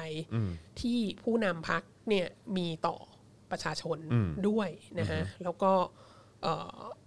เออแล้วก็โดยเฉพาะปีที่ผ่านมาเนี่ยที่ประเทศเราเองก็มีอิชูเรื่องการอดอาหารประท้วงของนิสิตนักศึกษาอะไรเงี้ยด้วยเนี่ยเรารู้สึกว่าอ่านไอสุนทรพจน์อันนี้แล้ว เราจะสะเทือนใจมากนะฮะก็อันนี้ก็จะเป็นแอคชั่นในการ อันนี้เราจะเข้าสู่พิธีการเอ่อลำลึกเทียนอันเหมือนนะฮะ ครับ โดย ผม ที่ดิฉันก็จะ ดิฉันก็จะจุดเทียนแล้วดิฉันก็จะอ่านสุนทรพจน์ของเจ้าสี่อย่างนะ ซึ่งท่านสามารถหาได้จากอินเทอร์เน็ตนะเอ่อ Google อะไรก็มีนะแล้วมีทั้งเวอร์ชันภาษาจีนเวอร์ชันภาษาอังกฤษ แต่ว่าวัสนาก็ได้แปลเป็นภาษาไทยเอ่อให้ฟัง โอ้โห เดี๋ยวก็จะอ่าน ครับผม เวอร์ชันภาษาไทยที่วัสนา โอ้โห แปล อาจารย์วัฒนาแปล เองะ ให้เลยอ่ะเอาเพราะจริง ๆ ก็คือว่าจะมีจะมีเป็นเอ่อที่ที่หาได้ตอนนี้ก็คือจะมีเป็นภาษาจีนแน่นอนแล้วแหละ ค่ะ นะครับแล้วก็ภาษาอังกฤษ ภาษาอังกฤษ นะครับแต่ว่าสำหรับวันนี้ในวัฒนาอารวาสอาจารย์วัฒนาแปลมาให้เป็นภาษาไทย ค่ะ นะครับ เดี๋ยว นะ จะอ่า อ่ะ นเวอร์ชันภาษาไทยที่ ครับ ฉันไปเอง ผม นะ ได้ เยว ครั จะ บ จุดเทียนกันนะฮะอันนี้เป็นสุนทรพจน์ของเอ่อเจ้าสี่อย่างนะเลขาธิการพรรคคอมมิวนิสต์จีน ครับ นะฮะ ผม ที่เทียนอันเหมิน ครับ เอ่อนักศึกษาทั้งหลาย พวกเรามาช้าเกินไป ทุกอย่างที่พวกคุณพูดถึงและวิพากษ์วิจารณ์เรานั้นสมควรแล้ว วัตถุประสงค์ของผมที่มาที่นี่ไม่ได้มาเพื่อขอให้พวกคุณให้อภัย ผมอยากจะบอกว่าณเวลานี้ร่างกายของคุณอ่อนเพลีย พวกคุณอดอาหารประท้วงมาหกวันแล้ว และวันนี้เข้าวันที่เจ็ด คุณไม่อาจจะอดต่อไปอย่างนี้ได้ การขาดอาหารเป็นเวลายาวนานขนาดนี้ จะทำให้เกิดปัญหาต่อร่างกายที่ไม่อาจรักษาให้ฟื้นคืนดังเดิมได้ และจะเป็นอันตรายต่อสุขภาพของพวกคุณณเวลานี้สิ่งที่สำคัญที่สุดคือต้องยุติการอดอาหารประท้วงนี้ ผมรู้ว่าพวกคุณทำสิ่งนี้ด้วยความหวังว่าพักและรัฐบาล จะให้คำตอบที่คุณพอใจที่สุดต่อสิ่งที่พวกคุณได้เรียกร้องไป ผมรู้สึกว่าช่องทางการเจรจาของเรายังเปิดอยู่ และปัญหาทุกอย่างจะเป็นต้องแก้ไขผ่านกระบวนการ พวกคุณไม่อาจจะอดอาหารประท้วงต่อไปหลังจากวันนี้ ซึ่งเป็นวันที่ 7 แล้ว และยืนยันว่าจะเลิกอดเฉพาะเมื่อได้คำตอบที่เป็นที่พอใจของคุณแล้ว พวกคุณยังหนุ่มสาวและมีเวลาในชีวิตอีกมากมาย คุณควรจะมีชีวิตอยู่อย่างสุขภาพดี เพื่ออยู่รอวันที่นโยบายสีทันสมัยของจีนจะเป็นความจริงขึ้นมา พวกคุณไม่เหมือนพวกเรา พวกเราแก่แล้ว ไม่สำคัญอีกต่อไปแล้วนะคำนี้ อันเนี้ยเป็นสิ่งที่เอ่อหลายคนบอกว่าเป็นเป็นชื่อชื่อของสุนทรพจน์นี้นะฮะพวกเราแก่แล้วของมันเหล่าเหรอ we we are already old ไม่สำคัญอีกต่อไปแล้วคำว่าไม่สำคัญอีกต่อไปแล้วเนี่ยมาจากภาษาจีนว่าหูสัวเว่ยเหรอหูสัวเว่ยเหรอเนี่ยมันเป็นคำที่แบบ มันเป็นคำว่า it doesn't matter anymore we don't matter anymore คือเขาพูดถึงตัวเขาแล้วก็คือพวกคนที่อยู่ใน p o l i t b u r o พวกผู้บริหารเนี่ยว่าพวกเราแก่แล้ว ไม่สำคัญอีกต่อไปแล้วนะฮะมันไม่ง่ายเลยที่ประเทศนี้ และพ่อแม่ของพวกคุณจะเลี้ยงดูคุณให้โตมาจนเข้ามหาวิทยาลัยได้ ณ เวลานี้คุณอายุ 10 ปลายปลายยี่สิบต้นต้นๆ พวกคุณกำลังสละชีวิตของตัวเอง นักศึกษาทั้งหลายได้โปรดไตร่ตรองอย่างมีเหตุผลสักครู่ ณ เวลานี้สถานการณ์ย่ำแย่มาก ดังที่คุณก็รู้กันดี ทั้งพักและชาติอยู่ในสถานการณ์ตึงเครียดมาก สังคมทั้งสังคมกำลังห่วงกังวล ยิ่งไปกว่านั้นปักกิ่งก็เป็นเมืองหลวง แต่ละวันที่ผ่านไปสถานการณ์ก็ยิ่งเลวร้ายลง เรื่องนี้ไม่อาจดำเนินต่อไปได้อีกแล้ว พวกคุณหวังดีและมีประโยชน์ของชาติบ้านเมืองเป็นที่ตั้ง แต่การประท้วงนี้ แต่ถ้าการประท้วงนี้ยังดำเนินต่อไป ทุกอย่างอาจจะเกินเลยจากการควบคุม และนำมาซึ่งผลร้ายต่างๆนานาทั้งหมดนี้สิ่งที่อยู่ในใจผมก็คือ ถ้าพวกคุณเลิกอดอาหารประท้วงรัฐบาล ถ้าคุณถ้าพวกคุณเลิกอดอาหารประท้วงรัฐบาลจะไม่ปิดโอกาสสำหรับการเจรจานะไม่มีทางอย่างแน่นอน สิ่งที่พวกคุณได้เสนอไว้ เราสามารถจะหารือกันต่อได้ อาจจะช้าหน่อย แต่บางประเด็นก็กำลังถูกหยิบยกขึ้นมาแล้ว ผมแค่อยากมาเยี่ยมพวกคุณในวันนี้ เพื่อบอกพวกคุณว่าผมรู้สึกอย่างไร แล้วหวังว่าพวกคุณจะใจะเย็นๆและคิดเรื่องนี้ให้ดี ภายใต้สถานการณ์ที่ไม่สมเหตุสมผล มันก็ยากที่จะคิดเรื่องนี้ให้กระจ่าง พวกคุณมีอารมณ์มีอุดมการณ์อันแรงกล้าอย่างคนหนุ่มสาว พวกเราเข้าใจ เพราะพวกเราก็เคยเป็นหนุ่มมาก่อน พวกเราก็เคยประท้วง พวกเราก็เคยทอดร่างนอนขวางทางรถไฟโดยไม่คำนึงถึงผลที่จะเกิดตามมา สุดท้ายนี้ ผมขอร้องจากใจจริงอีกครั้ง ให้พวกคุณได้โปรดใจเย็นๆ และคิดให้ดีว่าอะไรจะเกิดขึ้นต่อจากนี้ หลายอย่างอาจแก้ไขได้ ผมหวังว่าพวกคุณจะยุติการอดอาหารประท้วงในไม่ช้า และผมขอบคุณทุกคน แล้วก็เจ้าสี่อย่างก็จากไป คือถ้ามันมันมีคลิปวิดีโอด้วยนะเอ่อแล้วก็จะเห็นว่าแบบนักศึกษาก็แบบตบมือแบบชื่นชมมากอะไรเงี้ย แต่ก็ไม่เลิกวนหารทวงหรอก เราเจ้าสี่อย่างก็จากจากไปหลังจากที่ออกจากเทียนนนท์ไปแล้วก็ถูกจับกลุ่ม แล้วก็ขับออกจากทุกตำแหน่ง แล้วก็ถูกเฮาส์เรสนะฮะแล้วก็เอ่อหลังจากนั้นก็ นักศึกษาก็เก็ตนะบางส่วน ก็เริ่มมีการขัดแย้งกันว่าควรจะควรจะออกจากเทียนนันเหมือนไหมอะไรเงี้ยแต่ว่าก็อีกส่วนก็มีความรู้สึกว่า โอ้โหเลขาธิการพรรคคอมมิวนิสต์ยังมาหาพวกเรา แล้วก็มีมาขอร้องพวกเราเงี้ยแสดงว่ามันต้องใกล้ได้มากๆแล้วแหละอะไรเงี้ยแต่อีกส่วนหนึ่งก็บอกว่า คืออีนี่มาเจ้าสื่ออย่างมาแล้วเดี๋ยวเจ้าสื่ออย่างก็ต้องโดนเก็บหายไปอ่ะดังนั้นก็มันต้องแรงมากจริงไม่งั้นเจ้าสื่ออย่างไม่มาหรอกมันมันไม่แรงขนาดนี้ เพราะว่าวันก่อนแบบหลีเพิงมาก็คือคุยกันไม่รู้เรื่องอะไรเงี้ย ก็ท้ายที่สุดก็ก็ก็คนส่วนใหญ่ก็ยังคงอยู่ต่อไปนะฮะเออมีมีบางส่วนเลิกอดอาหารประท้วง แต่ก็แต่ก็ยังมีการประท้วงอยู่เออแล้วก็ทางการจิทางรัฐบาลก็ก็ระดมพลเข้ามาในในปักกิ่งและอันนี้น่าสนใจมากในการระดมพลก็ไม่ใช่ว่าทุกคนเห็นด้วย ก็มีเคสหนึ่งที่มีชื่อเสียงมากก็คือว่าผู้บัญชาการของกองพันที่ 38 ซึ่งเป็นกองพันที่ใหญ่แบบมีมีแสนยานุภาพมากที่สุดเอ่อในบรรดาทุกกองพันที่อยู่รอบปักกิ่งเนี่ยเอ่อชื่อชื่อในายพลฉูเนี่ยเอ่อฉู ชูฉีเชียนหรือไงนี่แหละ เออ ใช่ในผลชู ลาป่วยคือปฏิเสธที่จะเอากองทัพเข้าไปปราบปรามประชาชนนะซึ่งก็ทำให้ก็ถูกไล่ออกจากพรรคคอมมิวนิสต์แล้วก็ถูกไล่ออกจากตำแหน่ง แล้วก็ถูกติดคุกเป็นเวลาห้าปี แล้วหลังจากนั้นก็ให้ไปอยู่ในแบบ เมืองถูกเอ็กซาวไปอยู่ในเมือง โดนเนรเทศ เมื ออง กไปอหนึ่งเนี่ยโดนเนรเทศไป แล้วก็แบบก็ต้องอยู่ในเมืองนั้นไป ตลอดชีวิตจนกระทั่งเสียชีวิตจริงๆเพิ่งเสียชีวิตปีนี้เองด้วยวัย 85 นะฮะแต่เขาก็เขาก็เคยให้สัมภาษณ์ เขาเคยให้สัมภาษณ์ครั้งสุดท้ายมีอยู่ช่วงหนึ่งที่แบบ ก็สื่อไปสัมภาษณ์เขาแล้วเขาก็บอกอ๋อโอเค ก็ยังเดินทางกลับไปบ้านที่ปักกิ่งได้อะไรเงี้ย แต่ว่าเขาก็บอกว่าเขาก็ไม่เขาก็ไม่เสียใจกับการตัดสินใจของเขาให้ย้อนเวลากลับไปได้เขาก็ทำเหมือนเดิมอะไรเงี้ยเออแล้วพอหลังจากเขาให้สัมภาษณ์อันนั้นเขาก็เลยโดนแบบ โดนกักบริเวณบอกว่าห้ามเดินทาง ห้ามอะไรเงี้ยแล้วก็โดน อะไรหนักมากอะแต่ก็คือมันก็มีมันก็มีคนในกองทัพที่อยู่ในระดับสูงที่แบบไม่เอา ไม่ทำไม่ว่างอะไรเงี้ย แต่ก็ก็นำไปสู่เบสิคลี่เขาก็แค่เขาก็แค่หาคนอื่นมาแทน แล้ว ครั ก็ บ คนอื่นก็เข้าไป ก็เด็ดออกไปเอาคน ใช่ อื่นมาแทน แล้วก็เกิดการเอ่อเกิดการกวาดล้างขึ้นในคืนวันที่ 3 มิถุนาจนถึงเช้ามืดวันที่ 4 มิถุนานะ1989 โดยที่เอ่อจากจากปากคำของคนของสถานทูตอังกฤษซึ่งอยู่ในเหตุการณ์เนี่ยเขาก็บอกว่าเอ่อมีการประกาศว่าจะสลายการชุมนุมให้ทุกคนออกไปจากเทยนนันเหมือน แต่การประกาศเนี้ผ่านไปไม่ถึง 15 นาทีก็รถทุ่มเกาะก็เข้ามาแล้ว แล้วก็หลายแรงมากคือเข้ามาทั้งยิงทั้งแบบมีแบบเขาเห็นแบบนักศึกษา ผู้หญิงถูกยิงบาดเจ็บหรืออะไรเงี้ยก็คือแล้วก็แล้วก็ร้องขอชีวิตทหารก็เข้ามาก็เอาดาบปลายปืนแทงแทงแทงแทง แล้วก็รถคุ้มเกาะก็คือวิ่งทับคน แล้วก็วิ่งทับไปมาทับไปทับมาคือคือคำที่เขาบอกในเอกสารนะคือแบบเหมือนกำลังทำพายคลาสอะคือแบบรถหุ้มเกาะก็ทับคนทับคนทับคนแล้วก็ ตัวเลขของรัฐบาลน่ะบอกว่ามีคนตาย 200 คนประมาณ แต่ว่าตัวเลขจากจากผู้สังเกตการณ์คือคุณต้องอย่าลืมว่าจีนเนี่ยเปิดประเทศมา 10 ปีแล้วอะสำนักข่าวทั่วโลกอยู่ที่เทียนอันเหมือนหมดเลย แล้วก็แล้วก็ เขาก็ติดตามอยู่ อ่ะคือมีคนเห็นเยอะมากอ่ะ แล้วเขาก็บอกว่ามันก็มีการแบบพอพอทำพายคลาสอันนี้เสร็จแล้วก็มีการ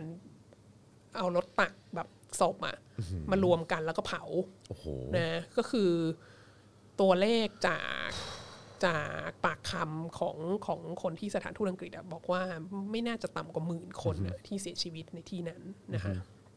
เออแล้วก็พอหลังจากที่ แล้วก็การการสังหารเนี่ยก็ไม่ได้เกิดขึ้นเฉพาะที่เทียนเหมิดด้วย ก็มีการตามไปในพื้นที่ต่างๆ ที่มีการกระจัดกระจายหนีไปนะฮะดังนั้นเนี่ยเอ่อมันกว้างใหญ่ไพศาลมากมันไม่ได้มีคนตายเฉพาะที่เทียนเหมิดนะฮะก็เอ่อแล้วก็หลังจากนั้นในวันที่ 4 มิถุนาสายๆบ่ายๆเนี่ยก็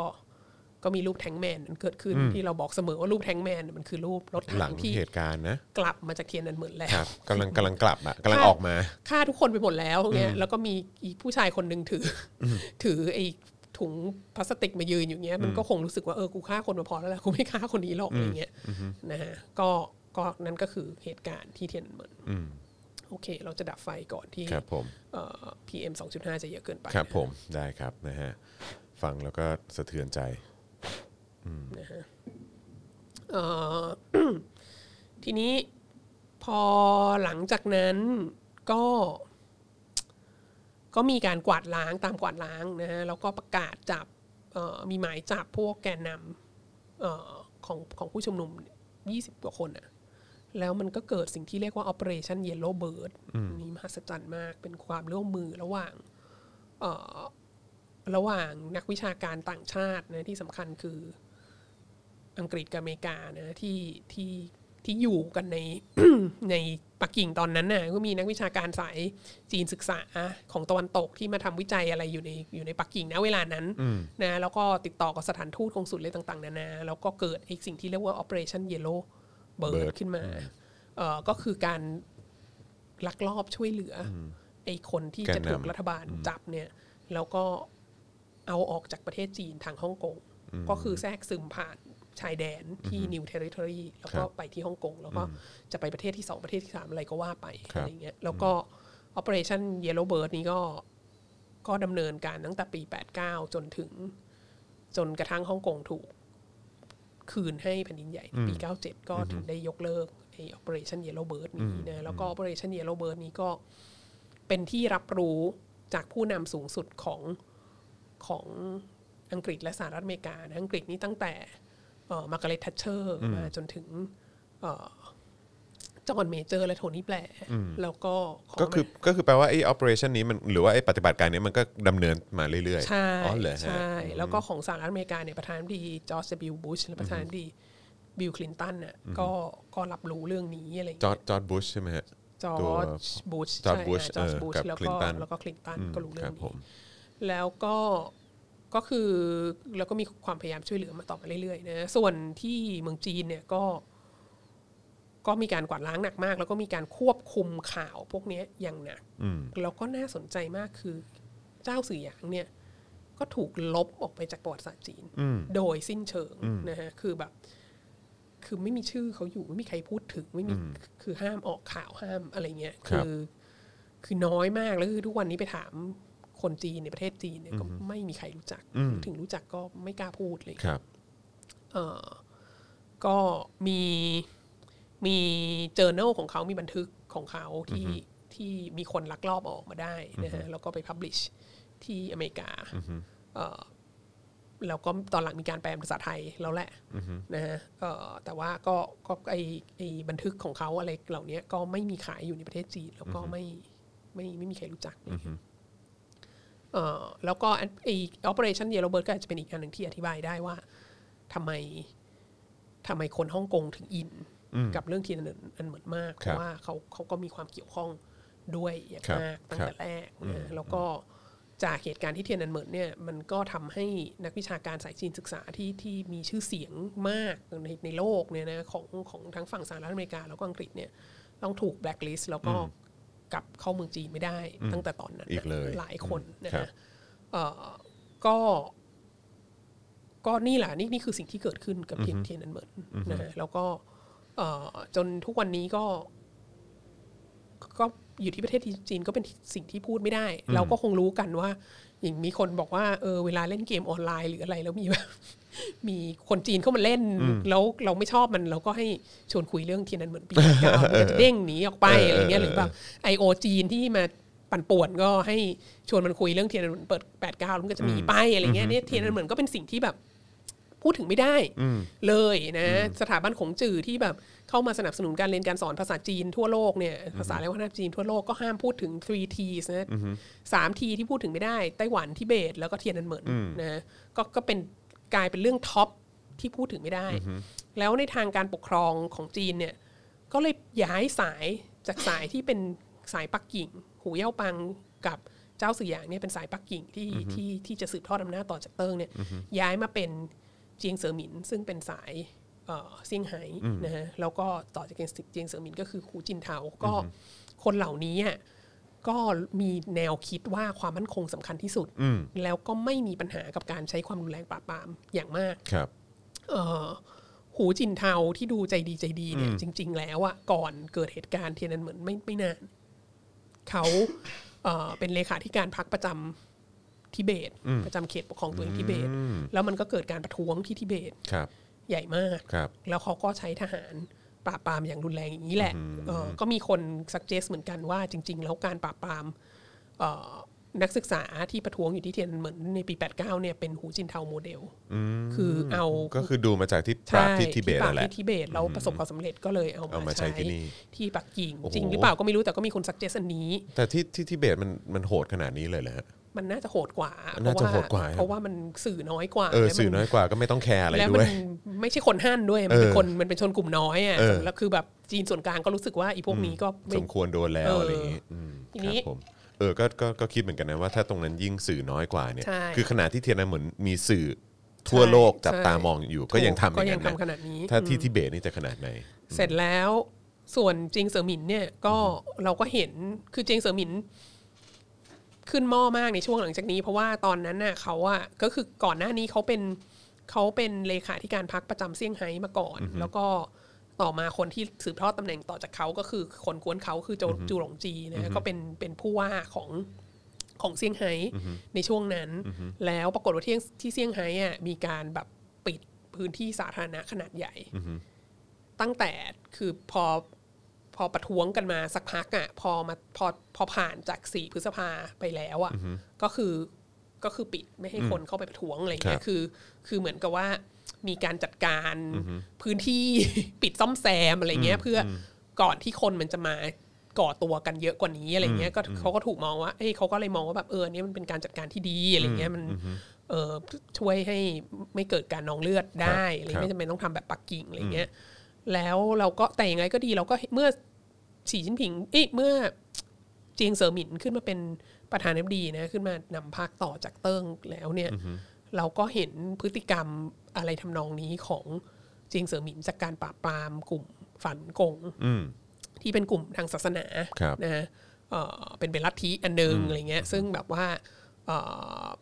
ไม่พอใจกับการคุกคามของพรรคแล้วก็ไปชุมนุมประท้วงกันที่ทำเนียบของประธานาธิบดีที่จงเหนินหายสองหมื่นคนอะไรเงี้ย แล้วก็เจียงเซอร์หมินก็เลยประกาศแบบ จ้างเขาเรียกเลยนะ ตั้งหน่วยเฉพาะกิจขึ้นมา แล้วก็ ไปตามกวาดล้างแบบ คือ ฝ่าลุนกงนี้ก็ตายเป็นเป็นหลักพันอะอย่างน้อยอะถ้าเผื่อไม่มากกว่านั้น แล้วมันก็มีอิชชูมีมีข่าวเรื่องแบบ อะไรนะ คนที่ถูกจับเข้าคุกคดีฝ่าหลุนกงนี้ก็จะแบบเสียชีวิต แล้วก็มีการขาย เอาไว้ ขายอ ว่า วัยวะในตลาดมืดอะไรเงี้ยมีเรื่องมากมายเกี่ยวกับเกี่ยวกับฝ่าหลุนกงที่แบบว่ายังไม่ได้รับคำตอบอ่ะแล้วถ้าเราไปตามประเทศ ประชาธิปไตยต่างๆนะประเทศที่พัฒนาแล้วบางทีเราก็จะเห็นกลุ่มฝ่าหลุนกงมายืนแบบว่า ประท้วงเรียกร้องความเป็นธรรมอะไรอย่างนี้อยู่อ่ะเออซึ่งจริง ๆ มันก็มันก็มีข้อสงสัยนะว่าแบบมันต้องปราบปรามรุนแรงขนาดนั้นเลยเหรออะไรเงี้ยแล้วก็แล้วก็พบว่าหลังจากที่ปราบปรามไปแล้ว มันก็ไม่ได้ พวกฝ่ายหลุนกงหนีออกไปนอกประเทศ มันก็ไม่ได้นำมาซึ่ง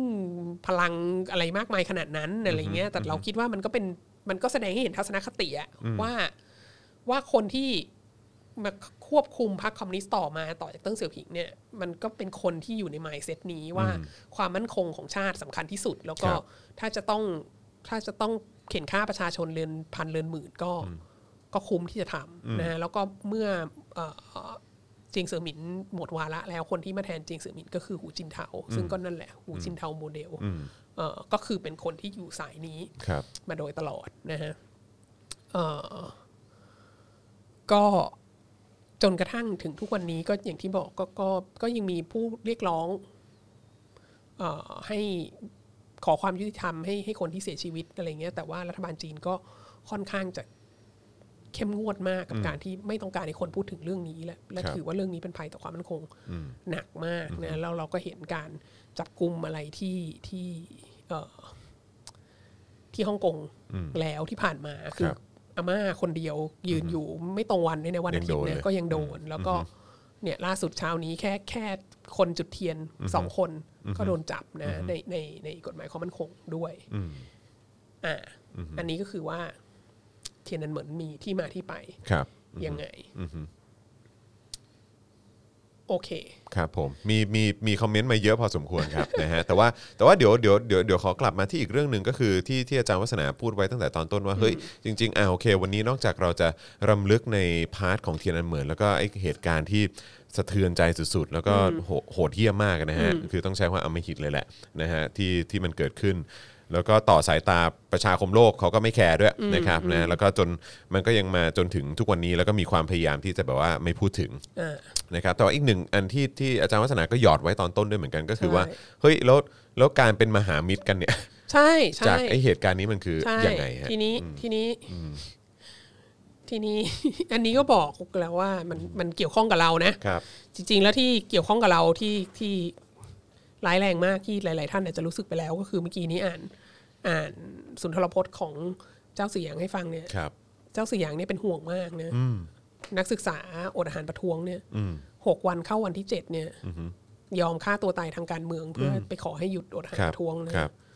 มีประเทศเรานี่เพนกวินอดอาหารยาวกว่าพระเยซูนะ ค สี่ รับ สิบ ผม กว่าวันใช่ไหม ครับผม ไม่มีใครว่าอะไรเลยเนาะ ครับผม คืออ่านคือคือเมื่อเมื่อวานเนี่ยอ่านแต่แปลตรงนี้แล้วก็แบบโอ้โหสะท้อนใจมาก ครั อะ่ะ บผ อ ม คือความอำมหิตของของผู้นำประเทศเราเนี่ย ครับผม นมันเกินเลยนะคือคือเรามักจะคิดว่าพรรคคอมมิวนิสต์จีนนี้โหดนะแบบบอกเลยว่าปีนี้เนี่ยรัฐบาลไทยเนี่ยผู้นำไทยเนี่ยไปเกินเลยเอ่อความโหดเหี้ยมของผู้นำจีน ครับ ไป ผม มากนะ อืมอืม anyway กลับมาที่เรื่องว่า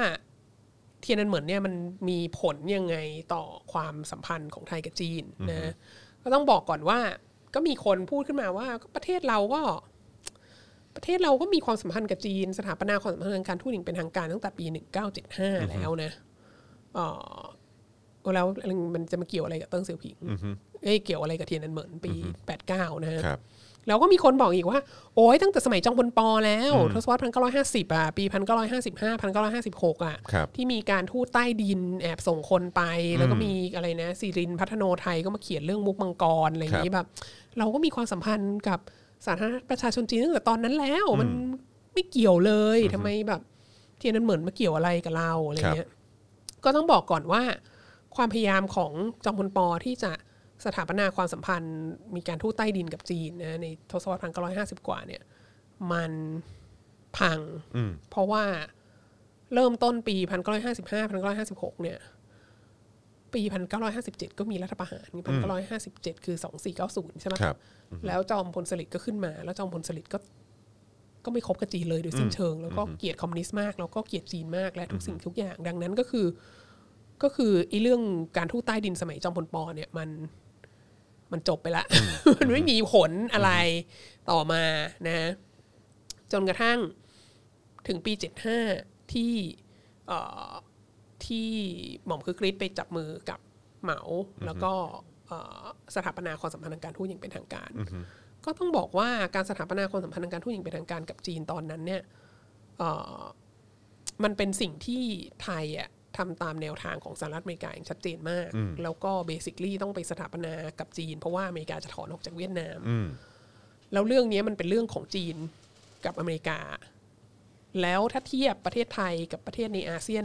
อื่นๆเนี่ยจริง ๆ แล้วประเทศไทยไม่ใช่ประเทศแรกเลยนะ ที่ที่สถาปนาความสัมพันธ์ทางการทูตอย่างเป็นทางการกับจีนนะคือคนอื่นเขาอินโดนีเซียนี่ตั้งแต่ทศวรรษพันเก้าร้อยห้าสิบอะก่อนเราต้องเป็นยี่สิบปีอะ ครับ แล้วก็แล้วก็มาเลเซียอะไรทั้งหลายเขาก็เขาก็สถาปนาความสัมพันธ์ใกล้ๆกับเราทั้งนั้นแหละ เราไม่ได้มีความพิเศษอะไรเลยนะฮะเอ่อในปี 1975 เราธรรมดามากเอ่อแล้วก็ปี 1978 ที่เตั้งเสี่ยวผิงมาทัวร์เอเชียตะวันออกเฉียงใต้นะอันนี้มีความน่าสนใจว่าเตั้งเสี่ยวผิงเลือกมาประเทศไทยก่อน แล้วก็คราวนั้นเติ้งสือผิงไปมาไทย มาเลเซียแล้วก็สิงคโปร์นะก็เออก็เลือกมาประเทศไทยก่อนก็ประเทศไทยก็สำคัญแหละประเทศไทยก็มีคนจีนพ้นทะเลเยอะ มีมีความสำสัมพันธ์ระดับ people to people กับจีนเยอะและอะไรต่างๆ แล้วประเทศไทยที่สำคัญที่สุดก็คือประเทศไทยเป็นแบบ เป็นฐานที่สำคัญมากกับการต่อสู้กับคอมมิวนิสต์เวียดนามนะฮะเอ่อแล้วก็กองทัพไทยก็ให้ความสนับสนุนสนับสนุนเขมรแดง ซึ่งเป็นเอ่อมิตรใกล้ชิดมากของจีนในเวลานั้นนะฮะเอ่อดังนั้นเติ้งสือผิงก็มาประเทศไทยก่อน แล้วก็มาก็ก็ได้เข้าเฝ้ารัชกาลที่ 9 แล้วก็ได้เข้าร่วมในพิธีผนวดของพระบรมโอรสาธิโอรสาธิราชนะซึ่งตอนนี้เป็นรัชกาลที่ 10นะ ครับ เอ่อแต่ว่าเตั้งสือผิงมาเมืองไทยอะ สิ่งสำคัญที่เตั้งสือผิงทำอย่างมากนะ เวลานั้นก็คือให้ข่าวด่าเวียดนามอะ แล้วน่าสนใจมากคือในช่วงนั้นคือมีมีผู้นำระดับสูงของรัฐบาลเวียดนาม อยู่ในประเทศไทยด้วยอะคือต่างคนก็ต่างแบบให้ข่าวด่ากันไปมาอะไร ค เงี้ รั ย บผม แล้วพอปีรุ่งขึ้นเนี่ยมกราคมพันเก้าร้อยเจ็ดสิบเก้าอ่ะ ก็ คือจีนก็ต้องรบกับเวียดนามไง เพราะว่า เพราะว่า แม้กองทัพไทยจะให้ความสนับสนุนเขมรแดงก็ไม่สามารถจะช่วยให้เขมรแดงแบบ ไม่ถูกกองกำลังของฮุนเซน ซึ่งเวียดนามสนับสนุนเนี่ยตีแตกได้ จีนก็เลยต้องไปทำสงสงครามสั่งสอนเวียดนาม ซึ่งจีนก็แพ้เบสิคลีดังนั้นคือแบบณปี เจ็ดห้าเจ็ดหกเจ็ดเจ็ดเจ็ดแปดเจ็ดเก้าเนี่ย ไทยก็ ไทยก็ไม่ใช่พันธมิตรที่น่าตื่นเต้นอะไรเลยอะ ใช่ เพราะว่าไม่งไรประโยชน์อะ อืม แล้วก็ปีพันเก้าร้อยแปดสิบเอ็ดเป็นปีแรกที่สมเด็จพระเทพนะเอ่อเดินทางเสเสด็จไปเยือนจีนนะ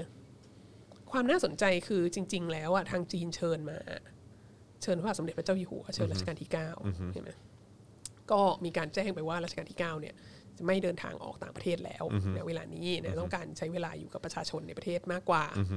จีนก็เลยบอกว่าถ้างั้นเชิญพระบรมโอรสาธิราชก็ได้ก็พระบรมโอรสาธิราชก็ไม่ไปไงแล้วก็การเยือนจีนของเอ่อสมเด็จพระเทพในปี 1981เนี่ยแต่เดิมเนี่ย ควรจะไปสองคนก็คือสมเด็จพระเทพกับเจ้าฟ้าหญิงจุฬาภรณ์ อืมครับผม แต่ว่าในระยะกระชั้นมากแบบ ไม่กี่วันก่อนหน้าที่จะออกเดินทางเนี่ยเจ้าฟ้าหญิงจุฬาภรณ์ก็เอ่อประชวนนะหนักมากไม่สามารถเดินทางได้ ก็เลยเป็นสมเด็จพระเทพเสด็จ อืมพ พ ระ ระ อ อง ง ค์ ค์ เดี เดี ย ยว วนะฮะซึ่งอันนี้เนี่ยดิฉันได้ข้อมูลมาจากไหนก็ได้ข้อมูลมาจากเอ่อพระราชนิพนธ์บันทึกการเดินทางย่ำแดนมังกรซึ่งพระองค์ก็ก็ก็ก็เล่าเรื่องนี้ว่าน้องน้องเล็กเอ่อไม่สบายมากก็เลยไม่ได้มา ก็เลยต้องมาคนเดียวต้องฉายเดียว เพราะว่าจริง ๆ แล้วเอออแบบเขาจะให้มา ที่วา คู่ ง กัน ไว้ อะไร จ เงี้ ริ ย งๆจะไปสองสองพระองค์ อ่าดังนั้นก็ แล้วพระองค์ท่านก็เสเสด็จแล้วก็ประทับใจมาก แล้วก็เขียนย่ำแดนมังกรมานะ แล้วก็ตีพิมพ์ในปีนั้นเลยอะไรเงี้ยก็เป็นจุดเริ่มต้นที่บอกเหมือนเป็นการประกาศกับคนไทยว่า เอ้ย เริ่มเริ่มศึกษาเรื่องจีนได้แล้วนะ เพราะว่าสมเด็จพระเทพก็ไปมาแล้ว แล้วก็แล้วก็ตีพิมพ์เรื่องจีนแล้ว แล้วก็ดูโปรจีนมากอะไรเงี้ยดังนั้นมันก็เป็นหมุดหมายที่สำคัญในวงการของประเทศไทยที่ที่คนจะเริ่มศึกษาเรื่องจีนเรื่องเริ่มเขียนเรื่องจีนอะไรเงี้ยแล้วหลังจากนั้นปีช่วงปี 1980 กว่าๆก็เริ่มมีแบบทริปแบบ เอ่อให้นักวิชาการ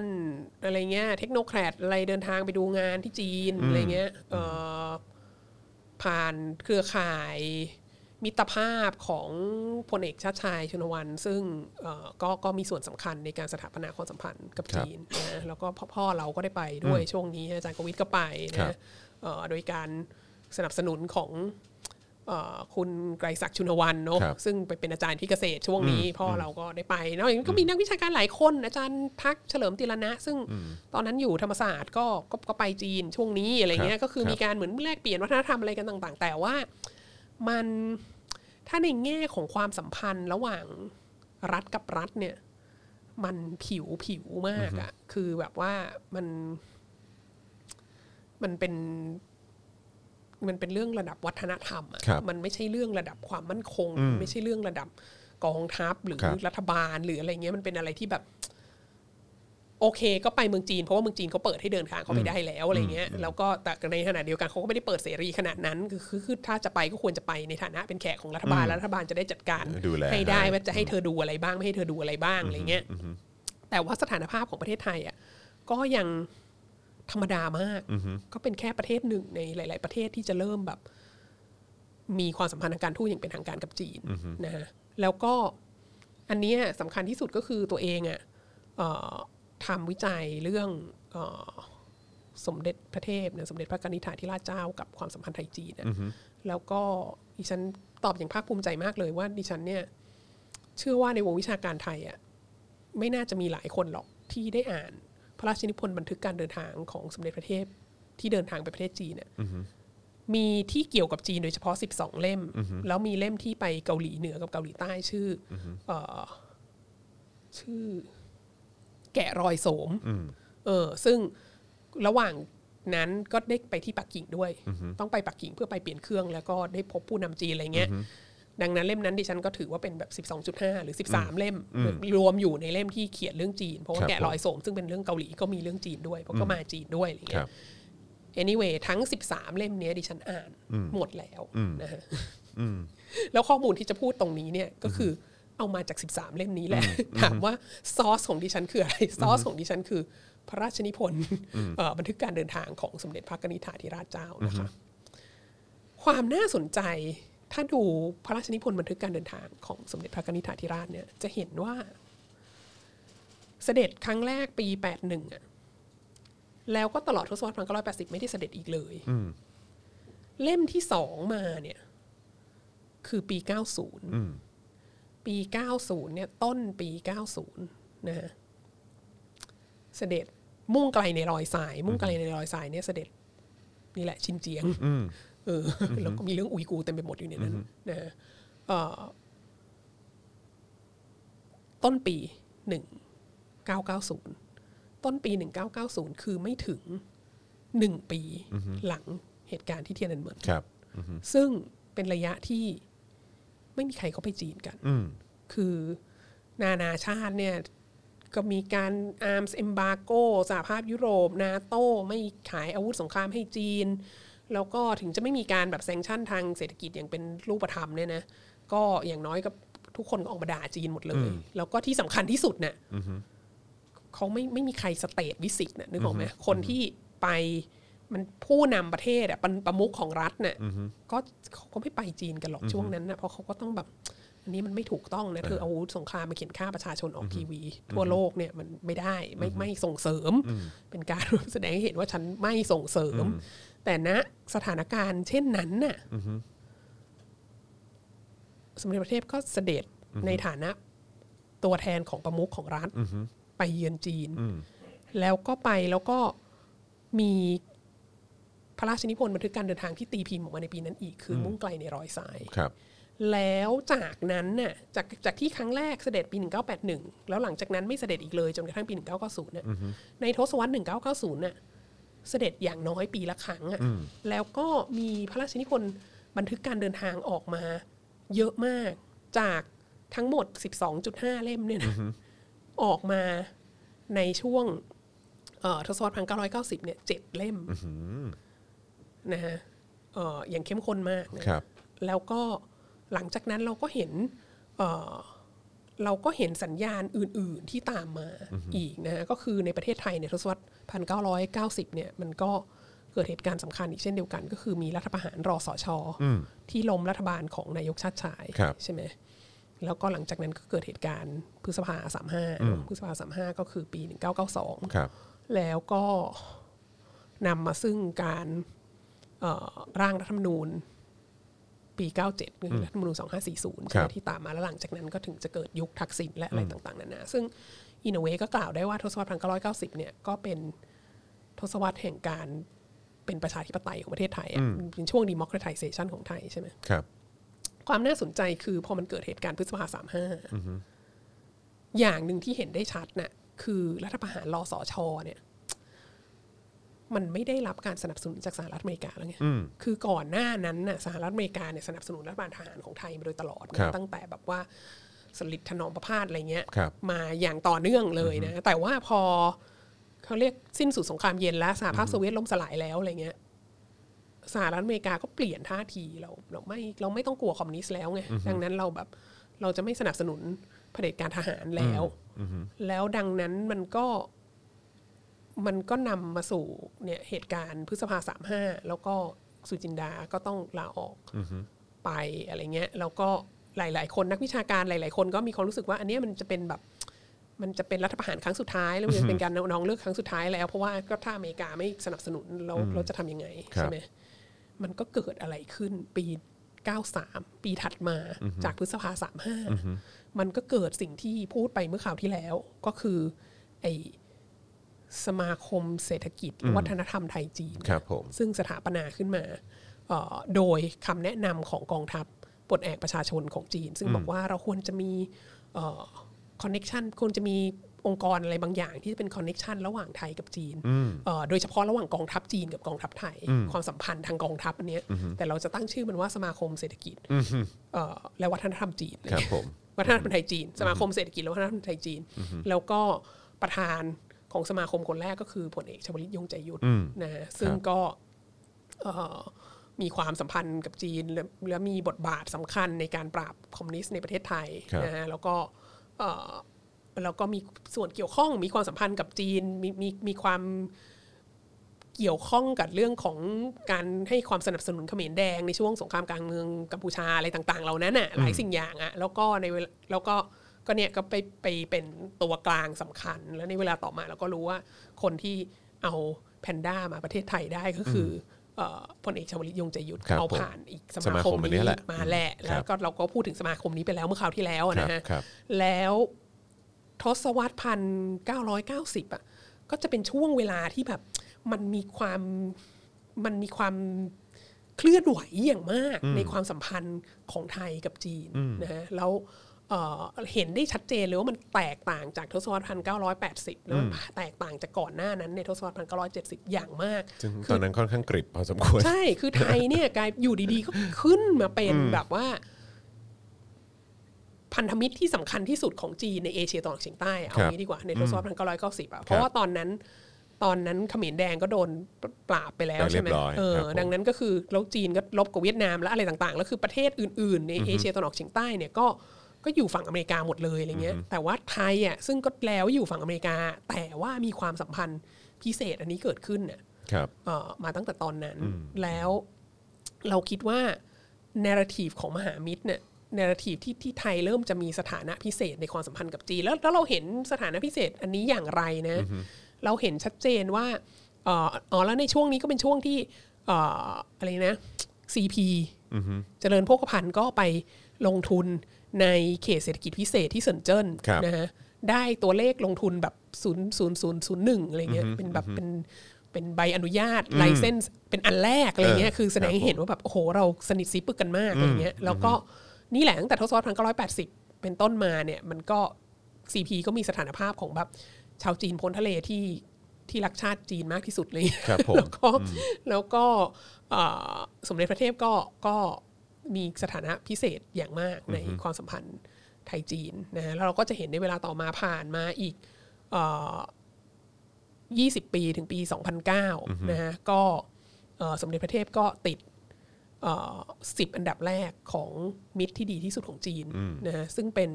ชาวเอเชียตะวันออกเฉียงใต้พระองค์เดียวนะแล้วก็เอ่อในลิสต์นั้นมีทั้งคนที่มีชีวิตอยู่และคนที่ตายไปแล้วนะมันเป็นลิสต์ที่กว้างมาก แล้วก็ในปีเดียวกันนั้นเอ่อเจ้าสัวธนินก็ก็ได้รับรางวัลว่าเป็นแบบชาวจีนพ้นทะเลที่ที่มี contribution ต่ออ ดีเด่นว่างั้น การพัฒนาเศรษฐกิจจีนมากที่สุดนะฮะแล้วก็นั่นแหละมาจนถึงปี 2019 เนี่ยสมเด็จพระเทพก็ได้เหรียญมิตรภาพจากประธานาธิบดีสีจิ้นผิง ครับ ซึ่งสิ่งนี้ไม่ได้ให้กับคนเยอะนะฮะไม่ได้ไม่ได้ให้กับคนเยอะ แต่ก็ไม่ใช่ว่าไม่ให้ใครเลยนะล่าสุดก็รู้สึกว่าเอ่อสมเด็จนโรดมสีหาโมนี กษัตริย์กัมพูชาก็ได้เอ่ออเหรียญมิตรภาพนี่เหมือนกัน แต่คุณ ครับ ก็ต้องดูว่าในช่วง 10 ปีที่ผ่านมาเนี่ยกัมพูชาตอนนี้นี่โอ้โห แซงหน้าเราไปแล้วด้วยความแบบไหนจะมีทั้งเมืองท่าสีนุกวิว ซึ่งแทบจะเป็นเมืองท่าของจีนไปแล้วอะไรมีโอ้โห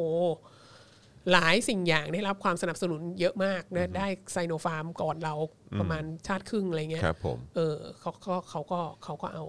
เหรียญมิตรภาพอันนี้ให้เหมือนกัน แต่แต่นอกนั้นในเอเชียตะวันออกเฉียงใต้เราก็จะไม่เห็นว่ามีใครแล้วในจริง ๆ ในเอเชียมันไม่ได้มีหลายคนที่ได้เหรียญมิตรภาพอันนี้ ครับ นะฮะแล้วก็ทั้งหมดเนี้ยเรามีความรู้สึกว่าจุดเปลี่ยนที่มันชัดเจนมากอะ่ะก็คือก็คือเหตุการณ์ที่เทียนอันเหมินและการตัดสินใจ ครับ ของชนชั้นนันไทยที่จะไปเทียนอันเหมิน ครับ และอีกอันหนึ่งที่ข้อมูลอีกอันหนึ่งที่ได้ เออไปหลังเทียนอันเหมือน ไปใช่ หม ไปหลัง ครับ เทียนมันเหมือนไม่นานไปหลั ครั ง บ เทียนมันไม่ถึงไม่ถึง ครับ ปีอะไรเงี้ยข้อมูลอีกอันหนึ่งที่ได้จากจากการศึกษาพระราชนิพนธ์บันทึกการเดินทางไปประเทศจีนนะที่น่าสนใจมากก็คือในปี 1981อ่ะสมเด็จพระเทพก็ได้พบกับเจ้าสื่อหยางนะแล้วก็มีความทรงจำที่ดีนะ ถ้าไปอ่านย่ามแดนมังกรเนี่ยก็จะเห็นว่าเจ้าสื่อหยางเนี่ยถวาย ก็ก็ถูกเมนชั่นอยู่ในหนังสือ ใช่ ด้วย ถวายของขวัญเป็นเครื่องเขียน ซึ่งถ้าคนเราอ่านพระราชนิพนธ์บันทึกการเดินทางของสมเด็จพระเทพทุกเล่มเนี่ยก็จะเห็นว่าเป็นเครื่องเขียนเนี่ยเป็นสิ่งที่โปรดมากนะฮะก็สมเด็จพระเทพเวลาเดินทางเนี่ยเวลาจะซื้อของส่วนใหญ่เนี่ยก็คือซื้อหนังสือ แล้วก็ซื้อเครื่องเขียนเป็นหลักนะฮะจะจะเสียเงินกับเครื่องเขียนเนี่ย ครับ เอ่อแล้วเจ้าเสียงก็ถวายเครื่องเขียน แล้วก็โปรดมาก สมเด็จพระเทพก็โปรดมากนะในในย่ำแดนมังกรเนี่ยมีเรื่องนี้อยู่เจ้าสีหางโผล่มาชัดเจน พอปี 90 มุ่งไกลในรอยสายเนี่ย คนที่มาแทนเจ้าสีหางอะคือหลีเพิง ก็ไม่ได้มีการกล่าวถึงเจ้าสีหยางใด ๆ โดยสิ้นเชิง ครับผม นะฮะเอ่อแล้วก็หลังจากนั้นความน่าสนใจนะ คือดิฉันอ่านทั้ง 13 เล่มใช่ไหม แล้วดิฉันก็โน้ตว่าที่พระองค์ท่านได้พูดถึงเอ่อความการพบปะกับผู้นำระดับระดับสูงของจีนเนี่ยพระองค์ท่านพบปะใครบ้าง แล้วก็ต้องบอกเลยว่าในประเทศไทยอ่ะไม่มีใคร ที่ได้พบผู้นำสูงสุดของจีนทุกคนตั้งแต่เติ้งเสี่ยวผิงเป็นต้นมาเนี่ยเอ่อมากกว่าสมเด็จพระเทพนะฮะแล้วก็เวลาที่พบอะไม่ได้พบเฉพาะระดับประธานาธิบดีหรือเบอร์หนึ่งก็พบเบอร์สองเบอร์สาม ของ p o l i t b u r o ของ p o l i t b u r o ด้วยพบรัฐมนตรีพบอะไรอย่างนี้ด้วยนะฮะเอ่อก็ลิสต์มาว่าพบใครปีไหนพบใครบ้าง แล้วก็พบว่าคนที่พบบ่อยที่สุด แล้วก็พบแม้กระทั่งหลังจากที่เขาเกษียณอายุออกจากตำแหน่งไปแล้ว ก็ยังพบกัน แล้วก็พบกับสมาชิกครอบครัวเขา พบกับหลานเขาคือมีความสัมพันธ์ส่วนตัวที่เรียกว่าเป็นผู้นำจีนที่ที่สมเด็จพระเทพพบบ่อยที่สุดและใกล้ชิดที่สุด อ้างอิงจากบรรพระราชนิพนธ์บันทึกการเดินทาง 13 เล่มเนี่ยนะคือหลีเพิง แม้กระทั่งว่าเกษียณไปแล้ว ใช่ ก็ดังนั้นเนี่ย เราคิดว่าการที่หลีเผิงเป็น The Butcher of Tiananmen เนี่ย มันก็บอกอะไรพอสมควรว่าจุดยืนของชนชั้นนำไทยต่อเทียนนันเหมือนเนี่ย มันเป็นอย่างไร แล้วเราก็คิดว่ามันก็ทำให้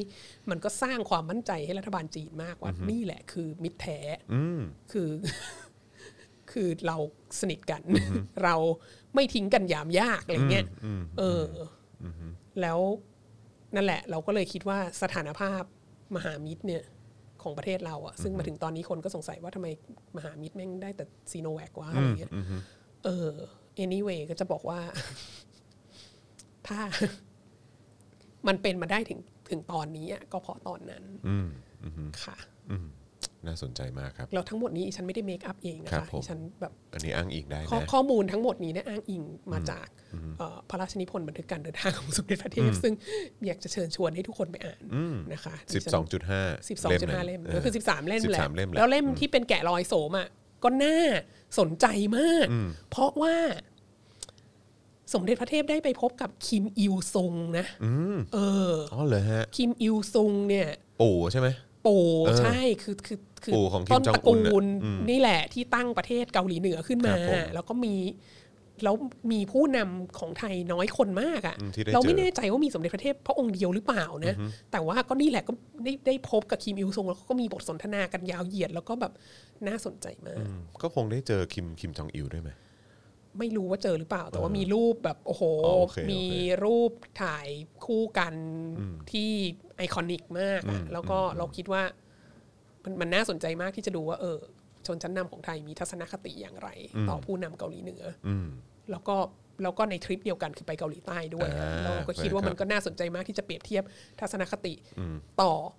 ผู้นำเกาหลีเหนือ และผู้นำเกาหลีใต้ ซึ่งใบไว้ตอนนี้ว่าแตกต่างกันยังมีนัยยะสำคัญ แต่อยากรู้ก็ต้องไปอ่านเองนะ ะลองไปอ่านนะครับ ค่ะ ลองไปอ่านนะครับ แกะรอยโสม แกะรอยโสม นะครับลองอ่านกันได้นะครับเออพอดีมันมีมันมีอันนี้ผมขอถามหน่อยละกัน เออ เพราะว่า เออ คือคือผมรู้สึกว่าอันนี้มันก็เป็นสิ่งที่คนก็คงจะพูด แล้วก็หยิบยกเอาขึ้นมาเป็นเอ่อกรณีเปรียบเทียบอยู่เสมอนะครับ ก็คือว่าเฮ้ยแล้วทำไมถึงไม่ทำไมเอ่อจริง ๆ แล้วเนี่ยทำไมเราไม่ใช้โมเดลโมเดลแบบเดียวกับที่เทียนอันเหมือนล่ะ เวลามีนักศึกษา หรือว่ามาหรือหรือมีใครก็ตามที่มาต่อต้านรัฐบาลเนี้ยรัฐบาลเผด็จการเนี้ยเออทำไมทำไมไม่ไม่กวาดล้างแบบเดียวกันกับที่เทียนอันเหมือนไปเลย ดูสิจีนเนี่ยเวลากวาดล้างไปปุ๊บเนี่ยเออแล้วแล้วหลังจากนั้นเนี่ยด้วยความเด็ดขาดเออใช่ไหมแล้วประเทศไทยมันยังไม่พร้อมนั่นนู่นนี่คือมี mindset แบบคล้ายๆเติ้งอ่ะ เออตอนนี้มันยังไม่พร้อมให้เสรีมากเกินไปเดี๋ยวมันวุ่นวายประเทศมันไม่เจริญประเทศประเทศมันไม่ไม่ไม่พัฒนา เพราะฉะนั้นก็ต้องลิดรอนสิทธิเสรีภาพกันไปบ้างเออมีอะไรออกมาประท้วงแบบนี้ก็ต้องปราบให้มันสิ้นซากไป แล้วเราก็จะได้เจริญแบบเดียวกับจีนไง ดูจีนเป็นโมเดลสิเออเพราะเราไม่เด็ดขาดแบบนี้แหละ เพราะเรามัวแต่แบบว่าให้สิทธิเสรีภาพแบบนี้แหละประเทศไทยก็เลยย่ำอยู่กับที่แบบนี้แหละเออคือ ในมุมมองของอาจารย์วัฒนาคือยังไงฮะเราเราสามารถเปรียบเทียบกันง่าย ๆ แบบนี้ได้เลยเหรอ ได้ได้ อืม ได้เลย ได้ใช่ไหมฮะ ใช่ ก็คือว่า แต่ว่าเราต้องดูว่าอย่างที่เราบอกว่าช่วงพีคของการพัฒนาเศรษฐกิจจีนเนี่ยมัน ครับ มาในทศวรรษพันเก้าร้อยเก้าสิบ ครับ มันคือพีค อือฮึ เอ่อดังนั้นอะหลังเทียนอันเหมือนแล้วอะโอ้โห เศรษฐกิจจีนโตแบบดับเบิลดิจิตสิบกว่าเปอร์เซ็นต์ตลอดทศวรรษพันเก้าร้อยเก้าสิบ ครับ ก็มีการแบบ โอ้ที่เทียนอันเหมือนเขาบ่นเรื่องทุจริตคอร์รัปชันใช่ไหมก็มีการเชือดไก่ให้ลิงดูหนักมาก มีการ ครับ แบบโอ้โห เอาคนระดับแบบผู้ว่าอะไรเงี้ยสมาชิกพรรคคอมมิวนิสต์อะไรโดนคดีคอร์รัปชันประหารชีวิตมันให้หมดเยอะมากอะไรเงี้ยมีการแบบคือทำให้เห็นว่าจัดการได้นะเว้ยอันนี้จัดการได้นะเว้ยแล้วก็ที่สำคัญมากที่สุดอะเรื่องปากท้องอะเศรษฐกิจจีนดีขึ้นมากจริง ๆ อย่างก้าวกระโดดในทศวรรษพันเก้าร้อยเก้าสิบหลังจากเทียนอันเหมือน ครับ คือก็เป็นสิ่งที่รัฐบาลจีนก็ยังคงพูดจนถึงทุกวันนี้ว่า ถ้าเรายอมตั้งแต่ตอนเทียนอันเหมือนเนี่ยเราก็ไม่มาถึงที่ตรงนี้หร เรา อก ไม่ถึงจุดนี้หรอก อ่าถูกต้องส่วนประเทศไทยอ่ะคุณก็ร้อยศพไปแล้วตั้งแต่ตอนเสื้อแดงใช่ไห ห้าม สาม เออ แล้วก็เนี่ย แล้วก็ลุงตู่ก็อยู่มาเจ็ดปีแล้วไง ครับ คุณก็ได้คลององอ่างไง อืมอืม เออ แล้วคุณก็ได้ซีโนแวคที่ไปเสียเงินซื้อมา อืม คุณได้การบริหารจัดการวัคซีนอย่างที่เป็นอยู่เนี่ย อืม มันใช่ โอเคไหมล่ะ เออมันโอเค มันโอเคไหมล่ะ ใช่เพราะผมจำได้เลยว่าตอนโดยเฉพาะตอนตอนช่วงต้นของการทำรัฐประหารที่มีคนออกมา โดยผมก็คนหนึงแหละ แล้วผมก็จำได้เลยเพราะว่ามันมีมันมีเอ่อเนี่ยแหละครับมีมีมีพี่คนหนึ่งที่ผมเคยทำงานด้วย แล้วก็เขาก็เป็นผู้บริหารระดับสูงของบริษัทเทคโนโลยีระดับโลกนะฮะคือเขาก็เป็นเหมือนแบบเป็นผู้บริหารอยู่ในนั้นน่ะแล้วเราก็ค่อนข้างสนิทกันณเวลานั้น เขาก็สนับสนุนการทำรัฐประหาร เพราะเขามองว่าเออมันต้องราบคาบ มันต้องเอาให้เบ็ดเสร็จ มันต้องเอาให้เรียบร้อย เอาความเอาความเอ่อมีระเบียบเรียบร้อย ความมีวินัยของทหารและกองทัพเนี่ยมาใช้ในการปกครองประเทศ ดูอย่างจีนสิเออพอปกครองแบบนี้เบ็ดเสร็จราบคาบปุ๊บเนี่ยเศรษฐกิจเขาเติบโตเป็นอย่างดีเลย เพราะฉะนั้นเขาบอกว่าเขาขอไม่เห็นด้วยกับผม และสนับสนุนความเบ็ดเสร็จ และความเป็นเผด็จการนี้ดีกว่า เพราะมันน่าจะทำให้เศรษฐกิจมันเติบโตมากกว่า แต่มัน อันนั้นคือเมื่อปี 57นั่นนะฮะ คือที่มามันต่างกันด้วยไง คือเติ้งเสี่ยวผิงเนี่ยเอ่อเติ้งเสี่ยวผิงเนี่ยเดินลองมาร์ชนะ เดินทัพทางไกลกับหมาอ้งแต่ตอนนั้น ครั นะ บ เติ้งเสี่ยวผิงก็รบนะ รบทั้งในสงครามโลกครั้งที่สองรบในสงครามกลางเมืองนะ แล้วเติ้งเสี่ยวผิงตลอดยุคปฏิวัติวัฒนธรรมก็โดนเพิร์ชหลายครั้งมาก ครั โด บ นโอ้โห ลูกชายคนโตซึ่งเป็นนักวิสิกฟิสิกส์ที่เก่งมากก็โดนโยนออกมาจากตึกชั้นสองหลังหักก็คือออัมพาตครึ่งตัว ตั้งแต่ตอนนั้นน่ะแล้วเติ้งก็โดนโดนเยอะมาก เขาผ่านอะไรมาเยอะมากอ่ะ ครับ เขาต้องพูดว่าเติ้งเนี่ยขึ้นมาเป็นผู้นำได้คือเขาพิสูจน์ฝีมือเขาอะ ครับ ทุกคนรู้ว่าเขามีฝี ไม่อย่าง มือ ยาวนาน มาอย่างยาวนานไงแล้วเขาก็เลยเขาก็ตัดสินใจตรงนี้ แล้วแนวทางของเขามันก็มันก็ดำเนินต่อไปไงคือเผด็จการน่ะคุณจะชอบหรือคุณจะไม่ชอบเผด็จการก็แล้วแต่เราต้องยอมรับว่าความสามารถของผู้เผด็จการมันต่างกัน ครับผม ทีนี้อีประเทศนี้อ่ะมันได้ทำอะไรให้เราเห็นความสามารถมันบ้างไหมมันไปลบชนะอะไรมันแสดงความสามารถที่แบบโอ้โหมันเก่งมากจริง ๆ อะไรเงี้ย โดยเฉพาะผู้นำตอนนี้นะ ใช่บ้างหรือเป ที่ ล่า ผ่านมาพิสูจน์อะไรมาบ้าง คือพิสูจน์ตัวเองอะไรมาบ้างมันไม่ใช่ มันก็แค่เหมือนแบบว่า ก็เป็นระบบอุปถัมภ์ อ่าฮะ กันมาเรื่อยๆ จนกระ ครับ ทั่ง ผม ได้ รุ่น เป็น รุ่นสู่รุ่นอะไรอย่าง ได้ เงี้ยก็เป็น เท่านั้น ผ เอบ ง ทบแล้วพอเป็น เอ ผ อ บพบทบแล้วก็ก็รัฐประหารได้รัฐประหารแล้วก็มีคนเซ็นให้ แล้วก็ขึ้นมาเป็นนายกได้อะไรเงี้ยคือมันแบบ มันไม่มีอะไรที่จะทำให้เชื่อได้เลย ว่ามันจะสร้างความเปลี่ยนแปลงในประเทศได้ อืม ได้มาก แบบ เท่ากับ เขา ที่เติ้งเสี่ยวผิงมีอะไรเงี้ ครั ย บ ดังนั้นจริงๆเอาจริงๆคือ คือตอนนี้เราก็พูดได้ว่ามันผ่านมาเจ็ดปีแล้วมีแต่อีคององอ่างเนี่ยแต่ว่าจริง ๆ แล้วอ่ะตั้งแต่ตอนนั้นนะคุณก็น่าจะคิดได้ว่าว่าที่มาที่ไปมันไม่เหมือนกัน อืม ค่ะ ก็เอ่อคิดว่าหลาย ๆ คนเนยนะครับที่ที่ชอบชอบโดนแบบนี้นะฮะ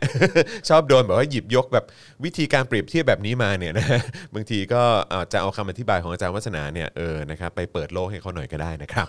นะฮะอ่ะเดี๋ยวขอขออีกสักอีกสักเอ่อคำถามสองคำถามได้ไหมฮะ อ่าได้ อาจารย์วัฒนา ได้ เพราะ ได้ นี่ ได้ เราคุยกันมาก็เกือบสองชั่วโมงแล้วนะครับ เยอะมากค่ะ อ่าครับผมนะฮะก็จริง ๆ เมื่อสักครู่นี้ดีใจมากเลยเพราะว่าคอมเมนต์นี่เข้ามาแบบถล่มทลายนะครับอ่าแล้วก็ระหว่างนี้เติมพลังให้กับพวกเราได้นะครับ ทางบัญชีกสิกรไทยนะครับศูนย์หกเก้หรือสแกน QR Code ก็ได้นะครับผมนะฮะอันนี่ก็เอ่อใครที่ฟังเนื้อหาของอาจารย์วัฒนาแล้วโอ้โห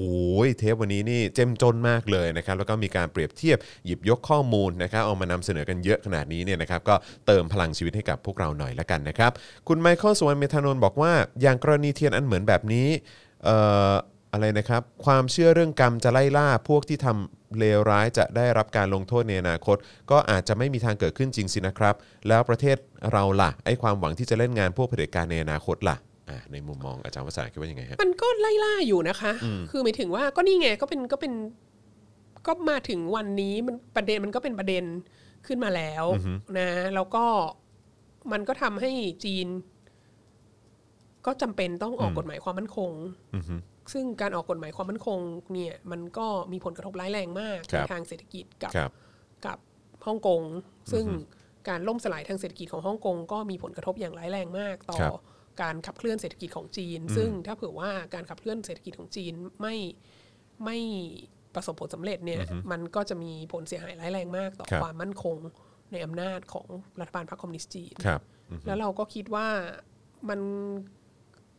มันก็ตามมาไล่ล่าแล้วอะแต่ว่าของอย่างนี้มันก็ต้องใช้เวลา ส่วนเผด็จการในประเทศนี้อะก็อย่างที่ชี้ให้เห็นว่าเผด็จการในประเทศนี้ก็มีความสามารถในการอิงแอบกับอภิมหาอำนาจโลกเรื่อยๆแล้วก็ต้องก็ต้องนับว่าเขาฉลาดมากอะ ครับ ที่เขาแบบเลือกที่จะไปอิงแอบจีนหลังจาก สหรัฐอเมริกาไม่สนับสนุนแล้วหลังสิ้นสุดสงครามเย็นแล้วอะ ครับ แต่ว่าก็นั่นแหละเมื่อจีนก็เข้าสู่สภาวะลำบากดังเช่นที่เป็นอยู่ตอนนี้เนี่ยก็ก็เราก็คิดว่าอดีตมันก็กำลังไล่ล่าอยู่ ครับ ตอน ผม นี้ไม่ต้องอะไรมากประเทศเราอะตอนนี้แบบ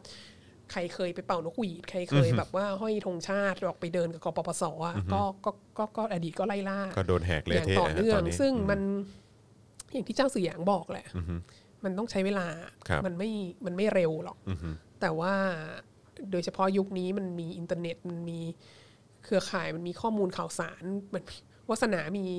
มีสื่ออยู่ในมือที่สามารถมาคุยเรื่องนี้ได้อะไรเงี้ยแล้วก็มีหลักฐานมีอะไรต่างๆนานาที่ ครับ ที่ที่จะมาเล่าสู่กันฟังได้ แล้วเราคิดว่าคนรุ่นใหม่ก็มีความอินเทอร์เน็ตแซฟีสามารถเข้าถึงข้อมูลข่าวสารอะไรต่าง ๆ ได้เยอะแยะเนี่ยก็เราคิดว่าอดีตก็กำลังไล่ล่าคนที่ทำอะไรพวกนี้อยู่ ผมก็รู้สึกเหมือนกันผมรู้สึกว่าเออมันก็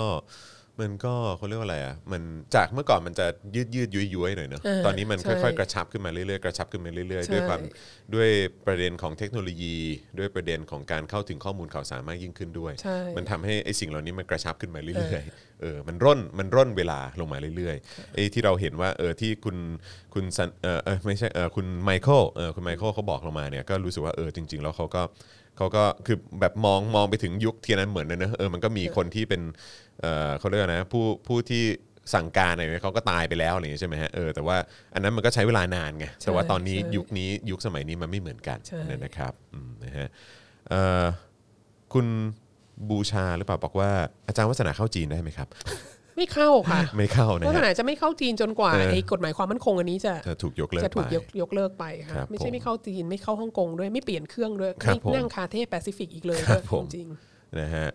เอ่อคุณลิชคิงบอกว่าสำนวนจีนแก้แค้น 10 ปียังไม่สาย โอ้โหอันนี้แบบเอ่อกำลังภายในไหมฮะ ใช่ สิบปีน้อยเกินไปนะเราว่าห้าสิบปีก็ไม่สายจริง ๆ เรานักนักประวัติศาสตร์นี่มีความพยาบาทเป็นเจ้าเรือนเราจำได้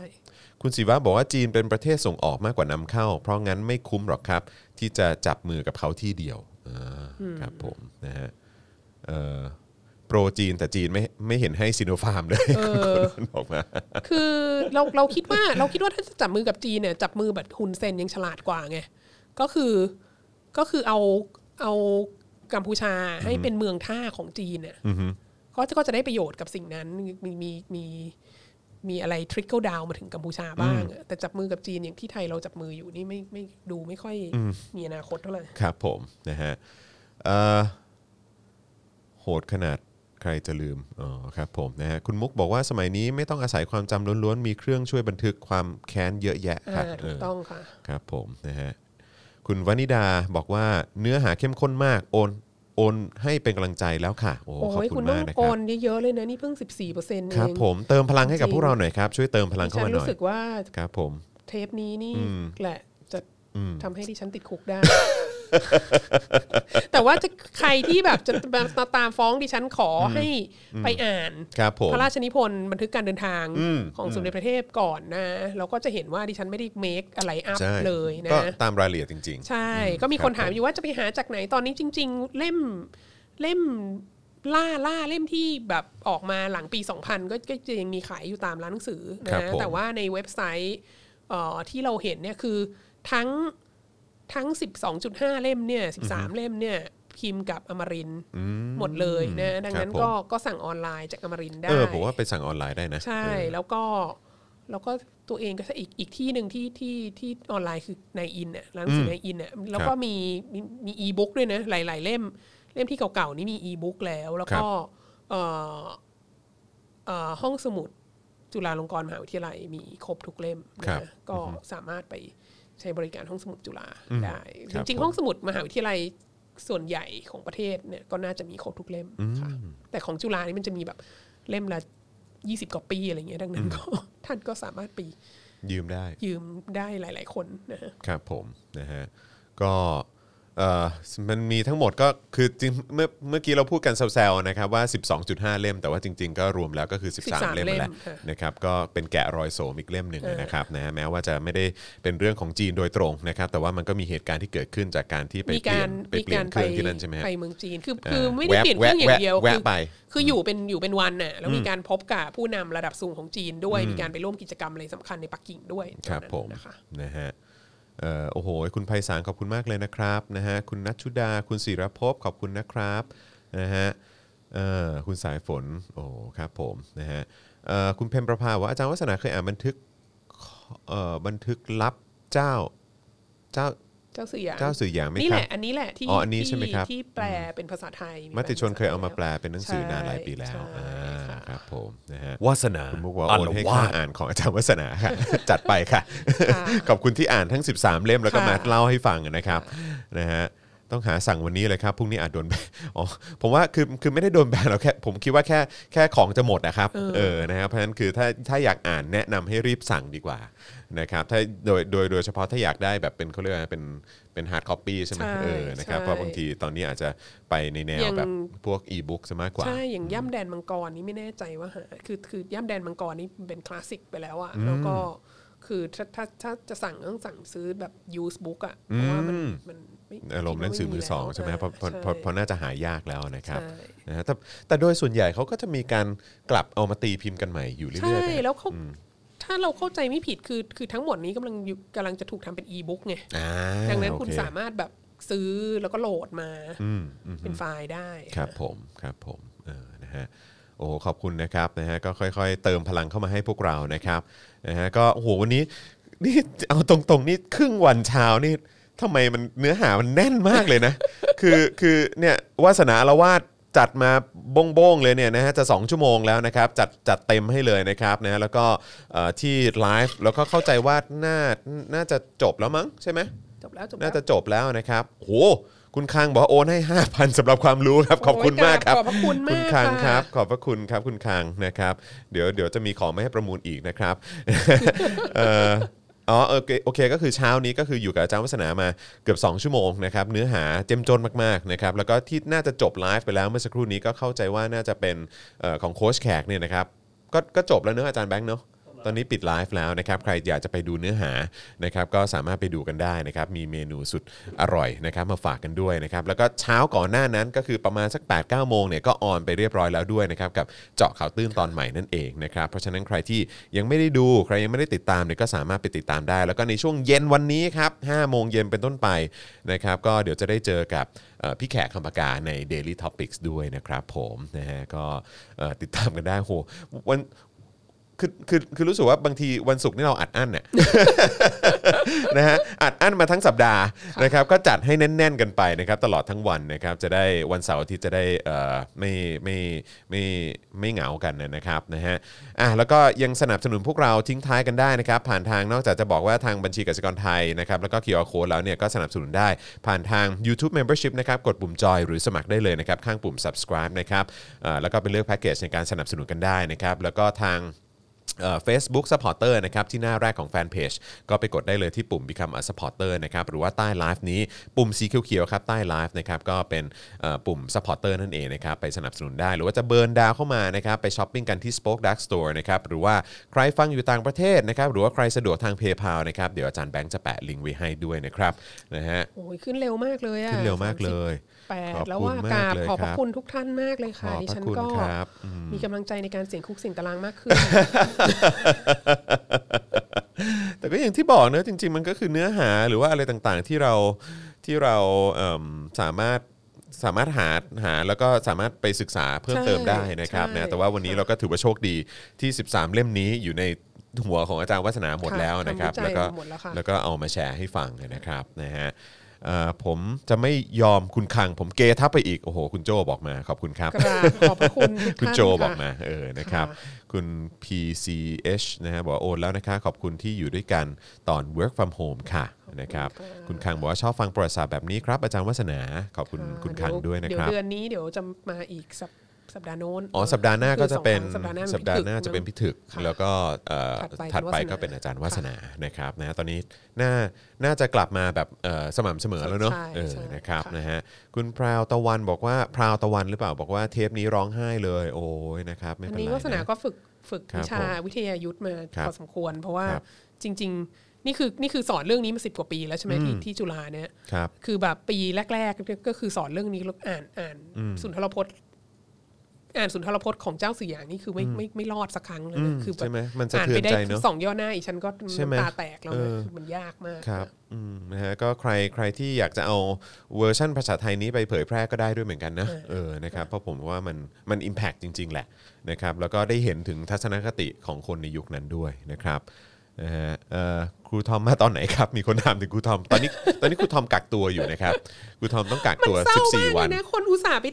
ฉีดไฟเซอร์ด้วยนะ มา ไฟเซอร์ไม่ช่วยอะไร ไฟ แล้ว เซอร์ เข้า ไม่ มา ช่วย ก็ อะไร ต้องกักตัว 14 วัน 14 วันครับ โอ้ เออนะแต่ว่าครูทอมก็เอ่อประกาศแล้วนะครับว่าตอนนี้พร้อมรับงานนะครับนะฮะจะเป็นงานออนไลน์ก็ได้นะครับนะฮะจะให้วิดีโอคอลอะไรก็ได้หมดเลยนะครับกักตัวอยู่ 14 วันนะครับก็เอ่อแล้วก็มีเอ่อวัคซีนไฟเซอร์2โดสอยู่ในร่างกายแล้วนะครับนะฮะก็ไปสนับสนุนกันได้นะครับนะฮะอ่ะโอเค ผมคิดว่าน่าจะสมควรแก่เวลาแล้วนะครับนี่ก็เที่ยงครึ่งแล้วนะครับอ่ะเดี๋ยววันนี้ก็คงจะต้องจบ เอ่อเอ่อรายการของเราในวันนี้เพียงเท่านี้นะครับ แล้วเดี๋ยวเย็นนี้เดี๋ยวเจอกันนะครับกับ Daily Topics นะครับกับเอ่อพี่แขกคำปากานั่นเองนะครับก็ติดตามกันได้5โมงเย็นโดยประมาณบวกลบนิดหน่อยนะครับก็เดี๋ยวติดตามกันได้นะครับอ่ะโอ้โหวันนี้ดูท่าทางจะจบกันที่ประมาณ 45เปอร์เซ็นต์ 45แล้วมหัศจรรย์พันลึกกราบขอบพระคุณทุกท่านมากค่ะ ก็ยังเติมได้อยู่นะครับ ค่ะ นะฮะเดี๋ยวเดี๋ยวเอ่อช่วงเย็นนี้เปิดรายการมาเดี๋ยวก็เดี๋ยวจะจะจะรวมยอดเข้าไปด้วย ค่ะ นะครับผม เก็บไปดูซ้ำแล้วอะไรแล้วก็แล้วก็ ใช่ ไปโอน ใคร ต่อ ดู ไเอย ซ้ำ ๆ ใครดูซ้ำก็สนับสนุนได้นะครับ นะฮะใครที่ฟังทางพอดแคสต์อยากจะเอ่อสนับสนุนก็ทำได้ด้วยเหมือนกันนะครับผมนะฮะวันนี้หมดเวลาแล้วนะครับผมนะยังไงเอ่อผมนะครับอาจารย์วัฒนานะครับแล้วก็เอ่ออาจารย์แบงค์นะครับพวกเราสามคนลาไปก่อนนะครับ สวัสดีครับ สวัสดีค่ะ